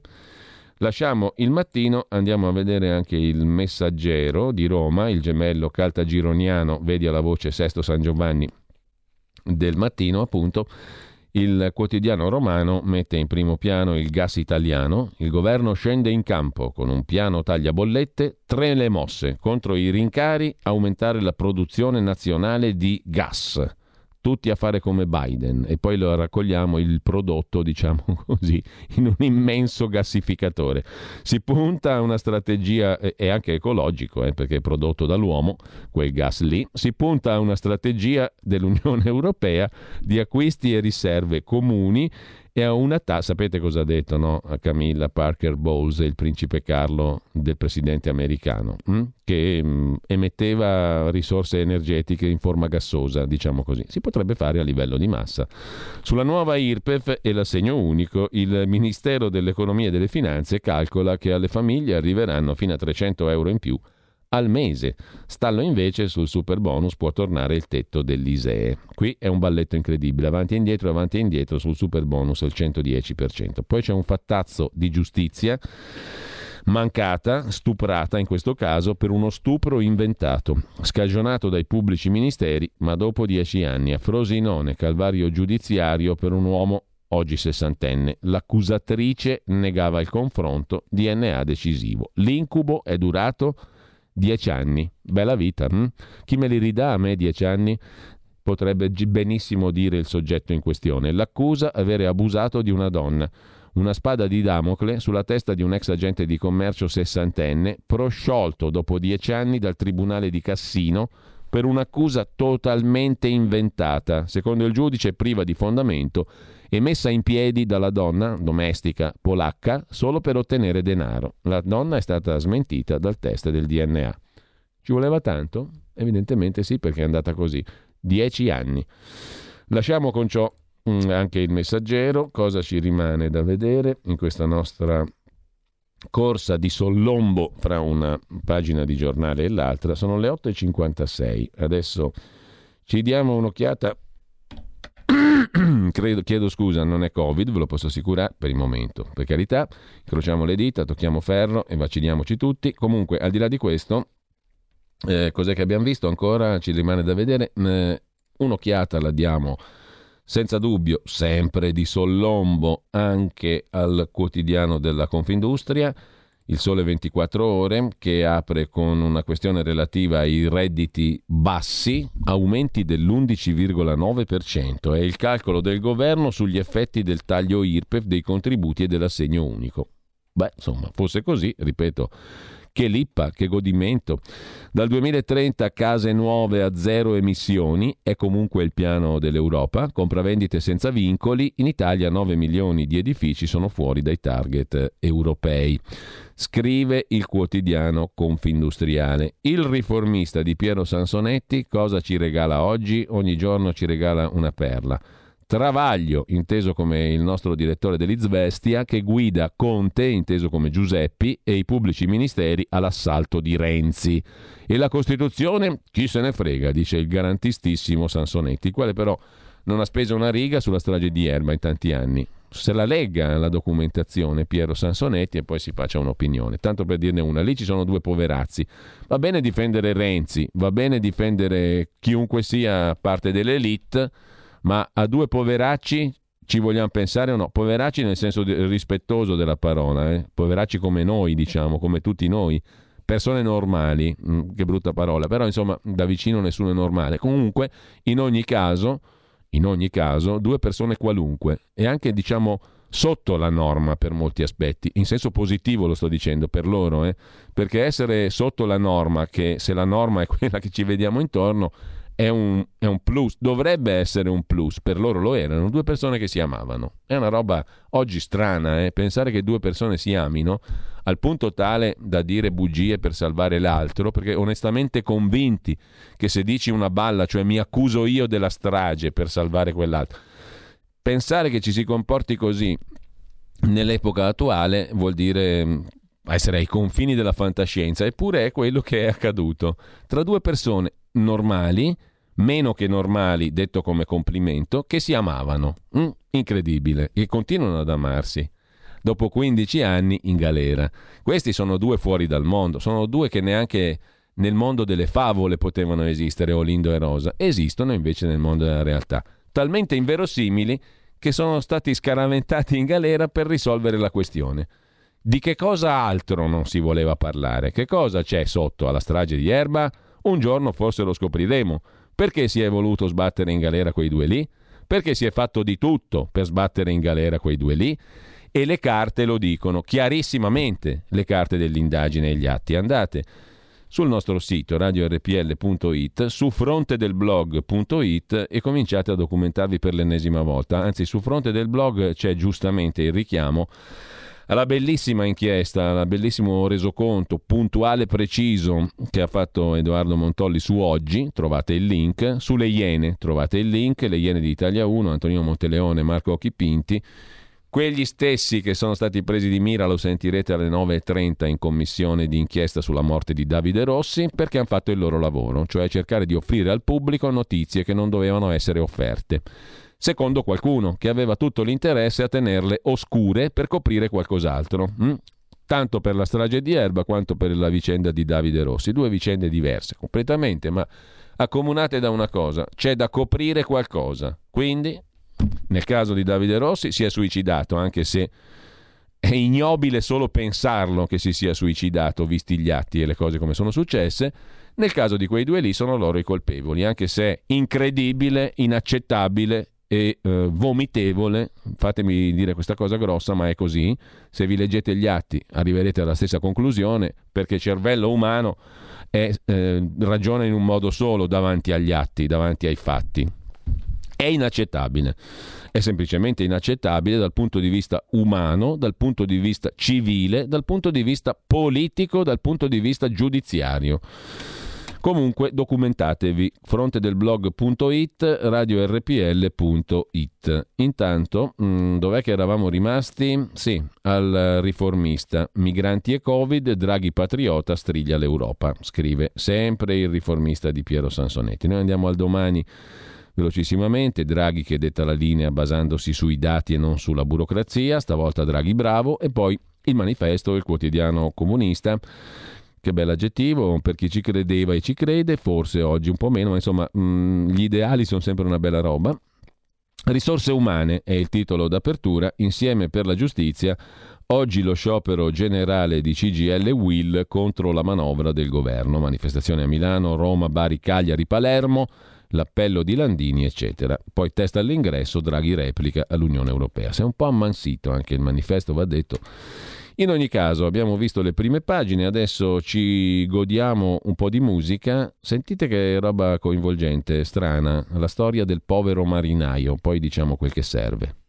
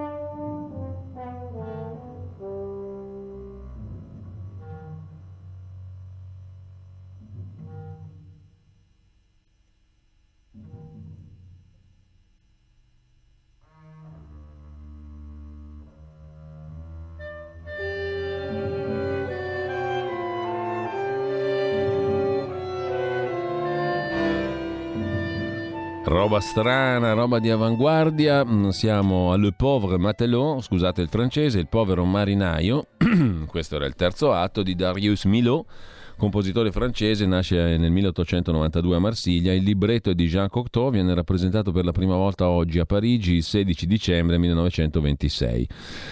Ed è la storia di un povero marinaio che per saggiare la fedeltà della moglie che gli era veramente fedele finisce accoppato dalla moglie medesima perché si spaccia per un altro. Insomma, l'ironia della sorte, nel migliore dei casi. Mm, adesso però chiedo a Giulio Cesare Carnelli per non perdercelo perché quest'oggi, il 16 dicembre, è una data colossale per la storia della musica perché nasce uno di quei titani incredibili, Ludwig van Beethoven quindi, tanto per non farci mancare nulla, noi ci ascoltiamo adesso la sonata per pianoforte numero 5 in Do minore, opera 10 numero 1, il terzo movimento, il finale, prestissimo, che certissimamente riconoscerete, non c'è bisogno d'altro. Beethoven nasce il 16 dicembre, oggi del 1770 a Bonn, nel cuore della Germania. Al pianoforte Igor Levit, talentuoso pianista russo naturalizzato tedesco, nato nell'87.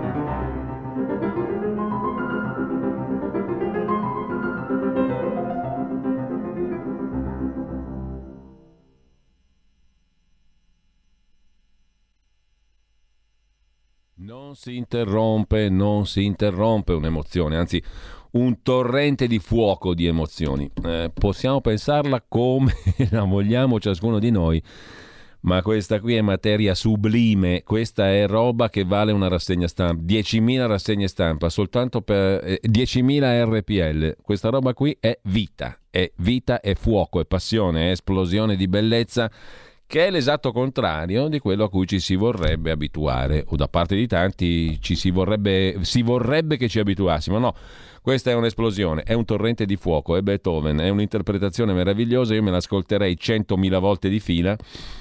Ed è un antidoto, un antidoto poderosissimo a qualsiasi roba sia il contrario della vita, della passione, del fuoco, del gusto, della bellezza, del rispetto, della meraviglia del creato. Un inno alla vita meraviglioso. Andiamo a vedere i commenti. Eh, questo è interessante. Un ascoltatore al 346 eh, 6427 756 ci manda un video nel quale Roberto Cingolani, all'epoca fisico e accademico, oggi ministro della transizione ecologica, dice che il pianeta sul quale poggiamo i piedi noi, il pianeta Terra, è progettato per 3 miliardi di persone. Allora, progettato da chi?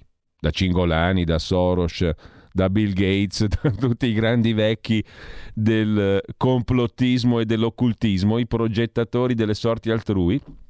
Chi è che l'ha progettato? Yahweh, Dio, Allah, Zeus, eh, Cingolani, Soros? Chi l'ha progettato? Per 3 miliardi di persone. Ergo siamo troppi, quindi bisogna sterminarne almeno 4, 4 o 5 diciamo grosso modo. Bisogna levarseli di mezzo 4 o 5 miliardi di persone. Molto interessante. Ciao Giulio, scrive un altro ascoltatore.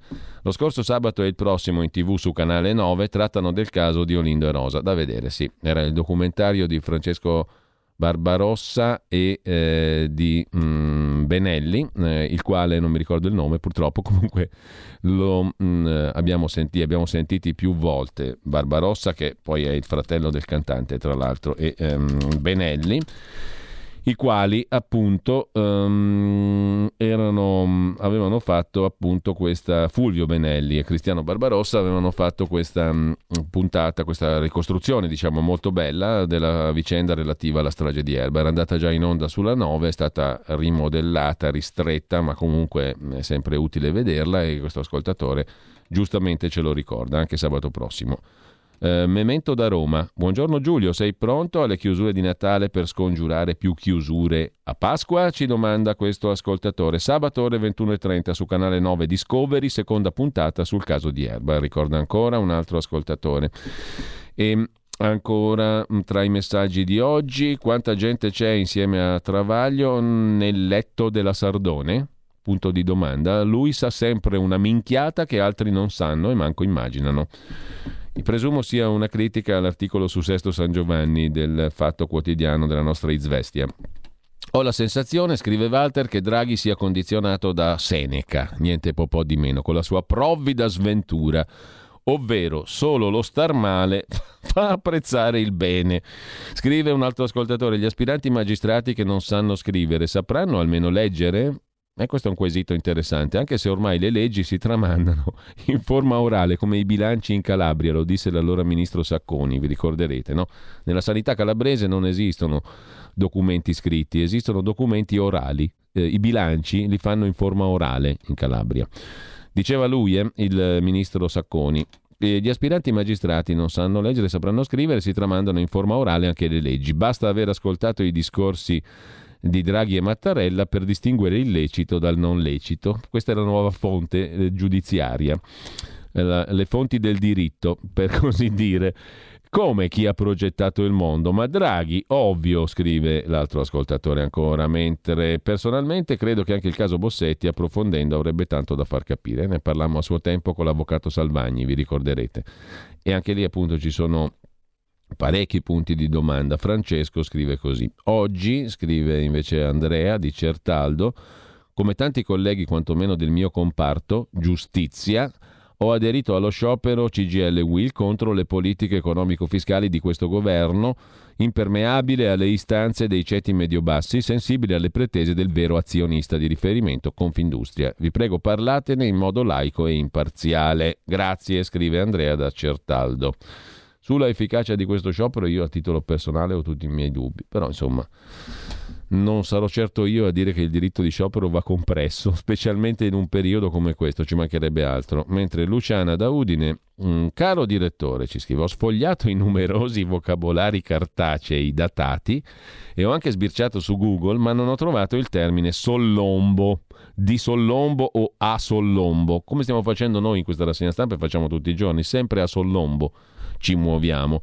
Eh, potrebbe essere un sinonimo di andare di culo, associandolo al lombo del corpo umano. C'è andata di culo. No, no, non è così, non è così. Aspetto con ansia la sua spiegazione, scrive Luciana da Udine, che saluto con particolare cordialità. Ma ragazzi, vi siete abbonati a RPL? Quanti oggi? Io ho ringraziato Nerina da Castiglione Olona, Franco da Torino, gli ultimi però ne vorrei avere tanti, tanti, tanti di nuovi abbonati, tanti in più perché più abbonamenti, più libertà figliuoli e, e figliuole all'ascolto, perché più abbonamenti significa che ce la giochiamo noi, tra di noi. Le, la parola d'ordine è partecipazione, anche la vostra, quindi più forti sono i sostegni da fuori, meno dipendiamo da chiunque sia. Capito il concetto? È molto chiaro e finché ci sarò io sarò garante del popolo, l'avvocato del popolo, capito? Quindi diciamo più abbonati ci sono, più ce la caviamo tra di noi, è chiaro il concetto? Indipendentemente da qualsiasi capataz, RAS, eccetera, eccetera, è sempre di più indipendentemente, o no? Quindi, care amiche e cari amici all'ascolto, se vi serve un minimo sta radio, fatelo sto abbonamento, basta poco Basta anche meno di 8 euro se volete fare una donazione. Fate il conto, 8 euro al mese per 12 fa 96. Se voi volete donare 90, 60, 50, va benissimo, utilizzate la formula della donazione invece che dell'abbonamento. Va bene uguale, non sarete, eh, diciamo così, come quelli che aderiscono alla formula abbonati, ma è solo per una distinzione pratica, così un po' anche giocosa, no? stabilire i diversi livelli di abbonamento, ad 8, 16, 24, 32, 40 euro con diversi livelli di partecipazione, perché con 40 euro potete anche costruire la puntata che volete voi, della trasmissione che volete voi, col conduttore che volete voi. Però è un gioco più che altro. Il concetto è partecipazione, indipendenza. Allora, mh, mm, eh, Luciana da Udine aggiunge anche, proseguendo la ricerca e non dandomi per vinta, ho trovato il termine nel vocabolario lucchese, significa di soppeso, nel vero senso figurativo. Ma, scrive Luciana, che addirittura, pensate un po', è andata a trovare il vocabolario lucchese. Tra poco sveleremo la questione del sollombo. Intanto, ancora spulciando, scusate il verbo, um, i messaggi, Pino dal Portogallo ci scrive: A me i 5 Stelle non mi sono mai stati simpatici, ma l'intervento di questo ex mi è piaciuto molto. Forciniti contro Draghi alla Camera. Ci manda il video, ci manda il video Pino. Eh, grande, scrive un ascoltatore, lo ringrazio, lo saluto. Mm, hai parlato della strage di Erba e saluto Solange Marchignoli, nostra ascoltatrice, avvocato penalista a cui ha affidato il caso. Lo so molto bene, è una parte della vicenda che riguarda Azuz Marzuk. Buongiorno Giulio, eh, gli ascoltatori, i giornali ci stanno martellando, Green Pass Covid, ho segnalato a milioni di testate giornalistiche, scrive questo ascoltatore, una farmacia di Milano che fornisce Green Pass falsi, nessuno interviene. Iniziamo a fare pulizia partendo da chi dovrebbe dare il buon esempio, come le farmacie. Un altro ascoltatore scrive: Prima il povero marinaio, poi Beethoven quando arriva Antonino Timazzuola. No, ragazzi, su Beethoven non si discute, non si transige. Che musica stamattina tra Dvorak e Beethoven credo sia un apprezzamento. Eh, lei mi fa venire le lacrime agli occhi per i brani che ogni mattina mi dispensa. Pensa a chi abbiamo oggi che ci ammorba in tv, scrive un altro ascoltatore, ascoltatrice sui brani musicali. Ricordiamo, caro Giulio Roberto Garro, il dolore dei suoi genitori Angela e Anna Maria. Gianni da Genova lo scrive e non posso che associarmi. Rosa e Olindo, regolamento di conti? tra spacciatori nordafricani, scrive un ascoltatore. Mm, boh, insomma, all'inizio lo pensavano anche gli inquirenti, poi io non saprei dire, però qualcosa va eh, coperto, qualcosa doveva essere coperto in quella strage, questo è fuori di dubbio. Bossetti, i cani molecolari avevano portato a un altro soggetto. Risultato, tre poveri condannati, padani prealpini, quel che dice l'ascoltatore, la mette sull'etnico. Io non, non, non, ci, non, ci, vedo questa cosa, però ci vedo sicuramente qualcosa che non funziona. Strage di erba e Covid sono molto simili. Se uno si attiene alle informazioni di Stato, sono colpevoli. Se si va ad informarsi, ritrovano incongruenze. Adesso, tra la strage di erba e il Covid, va bene tutto. Io ho fatto il paragone tra la strage di erba e la vicenda di Davide Rossi per un solo punto, cioè si doveva tenere occulto qualcosa, la verità vera. Eh, sul Covid adesso mi sembra un po' azzardato il discorso, anche se capisco qual è lo spunto dell'ascoltatore. Intanto mh, mm, sono le 9.19, dobbiamo salutarci, ma dopo, dopo assolutamente, vi ascolterete, che vi piaccia o no, anche la sonata per pianoforte numero 8 in Do minore, la celeberrimerrima patetica di Beethoven, sempre Igor Levit al pianoforte e così avrete un altro momento di gioia, di puro piacere, di bellezza con la B maiuscola, totale, assoluta, universale.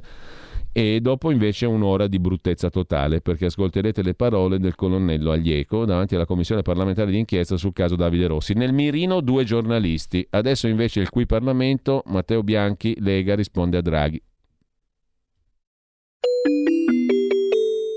Qui Parlamento.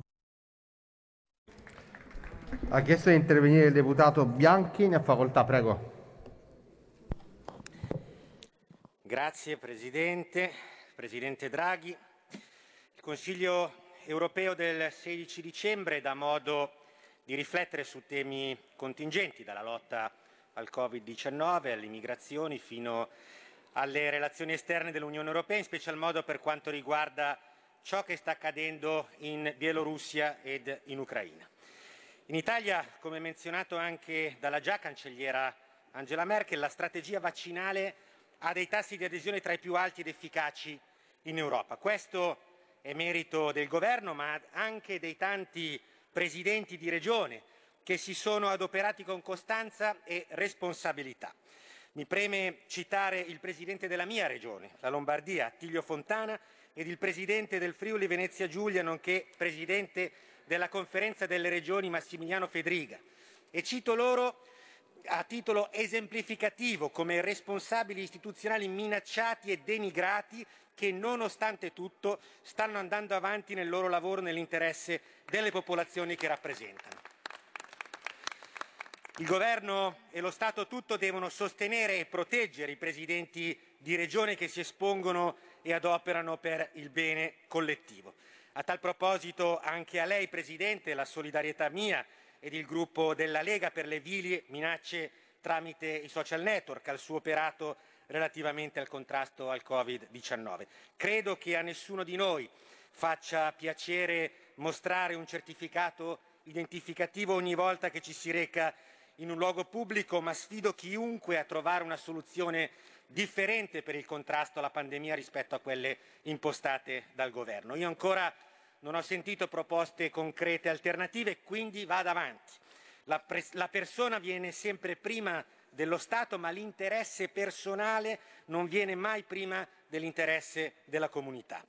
Quindi, Presidente, continui nell'intraprendere azioni a tutela della comunità, finanche ad analizzare le tipologie di vaccini che possono essere riconosciuti equivalenti a quelli dell'Unione Europea e quindi validi ai fini del certificato verde Covid dell'Unione Europea, al fine di agevolare la circolazione delle persone e le attività economiche e lavorative. Le molte varianti ci hanno insegnato di come sia solo il vaccino l'unico strumento che può tutelare l'individuo ed il sistema sanitario. Quindi bisogna attuare tutte le azioni necessarie per arrivare ad una più ampia copertura il più presto possibile. Tuttavia, ci ha sorpresi e ci lascia perplessi l'ordinanza di ieri sera del Ministro Speranza che limita de facto gli spostamenti nell'Unione Europea anche ai vaccinati. Spero possiate chiarire e allineare il Paese ai principi coordinati con l'Unione Europea. Questa ordinanza rischia di minare il rapporto di fiducia tra i vaccinati e lo Stato e ovviamente oggi non possiamo permettercelo.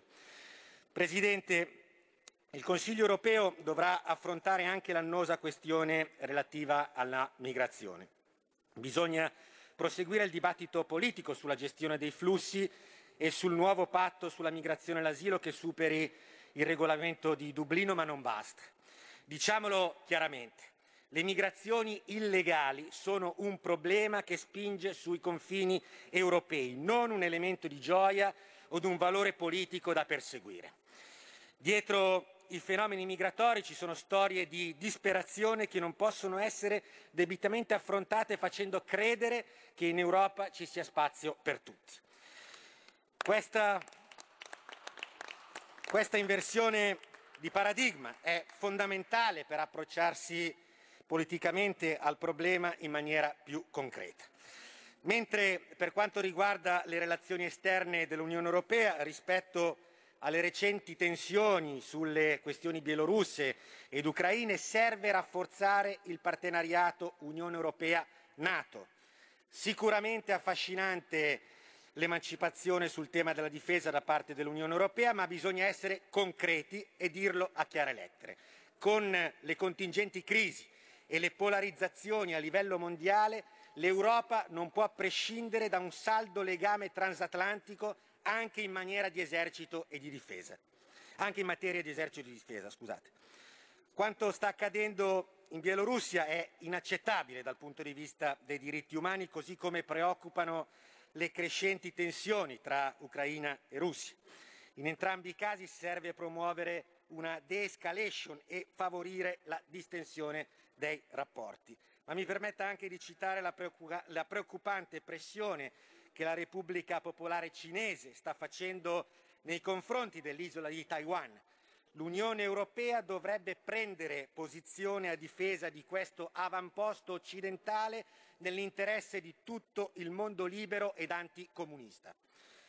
Presidente, rispetto agli scivoloni della burocrazia interna alla Commissione europea, lo faccia presente a Bruxelles.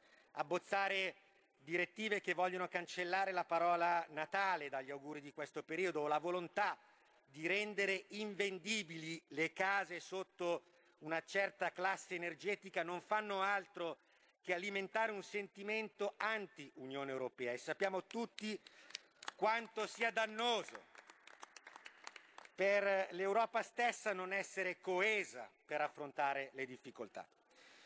Fino ad oggi coloro che hanno avuto la responsabilità di governance in Europa hanno sovrapposto le istituzioni europee con la loro ideologia politica, denigrando tutti coloro che avevano una legittima opinione differente. Oggi abbiamo una grande occasione, far sì che ogni cittadino si riconosca nelle istituzioni europee a prescindere dall'etnia, dall'orientamento religioso piuttosto che sessuale. Ma io sogno un'Europa che sia veramente di tutti, non solamente del progressismo socialista. E nell'intervento che feci a marzo 2021, sempre relativamente al Consiglio europeo di allora, dissi che in questo contesto emergenziale duraturo il ruolo degli enti locali e regionali, in ottemperanza al principio di sussidiarietà presente nel Trattato di Lisbona, sarebbe risultato fondamentale. In questo senso tante aspettative sono state caricate sulla conferenza sul futuro dell'Europa, in merito alle riforme politiche ed istituzionali necessarie a rilanciare e rafforzare il processo di integrazione comunitario. Serve sicuramente un consolidamento del ruolo del Parlamento europeo democraticamente eletto, ma anche un coinvolgimento dei territori attraverso il Comitato delle Regioni Europee, il quale deve diventare una sorta di Senato delle regioni stesse e dei comuni, superando il ruolo meramente consultivo, attuando quindi quel processo bottom-up che serve per avvicinare le istituzioni europee alla quotidianità dei cittadini. Lo dissi allora e lo ripeto oggi, ancora più convinto dopo aver visto quanto gli enti locali e regionali siano fondamentali nelle gestioni delle emergenze. Il nostro continente è fatto di piccole patrie e di nicchie territoriali che hanno la necessità di essere rappresentate almeno alla pari degli Stati nazionali. La caccia pro eutanasia, ma quello per la giustizia e sono finiti da un pezzo i moduli. Dico scusi, ma anzi eravamo in due perché c'era un'altra con me, e, e, e i mod- cioè se il referendum è, ap- è aperto, sì sì è aperto, i moduli voi siete obbligati ad averli, no? Perché qui c'è lo zampino delle lobby eh, della giustizia così che non vogliono che cambi e che quindi, eh, hai capito, fa, mettono il bastone fra le ruote. Già questi referendum ne parlano pochissimo, eh, eh no? Ecco, ci siamo capiti che nessuno, se non fai passaparola pochi lo, li sanno. In più, in più e vai lì e non ci, eh, fai la tua coda, eccetera, non ci sono i moduli. Allora, e non si sa quando arrivano, quindi è una cosa fatta apposta, è logico. E, e mi dice, provi ad andare nelle, provi, no? Come se la gente, nelle sedi decentrate, però nelle sedi decentrate bisognerebbe prima telefonare, ammesso che ti rispondano, di dire voi uno siete aperti, non che succeda come Bonola, due avete moduli per fermare il eh, referendum della giustizia, quindi è una cosa nauseabonda, bisognerebbe, ehm, io non ho tempo, ma buttarla sui social a, a, a più non posso. Qui referendum.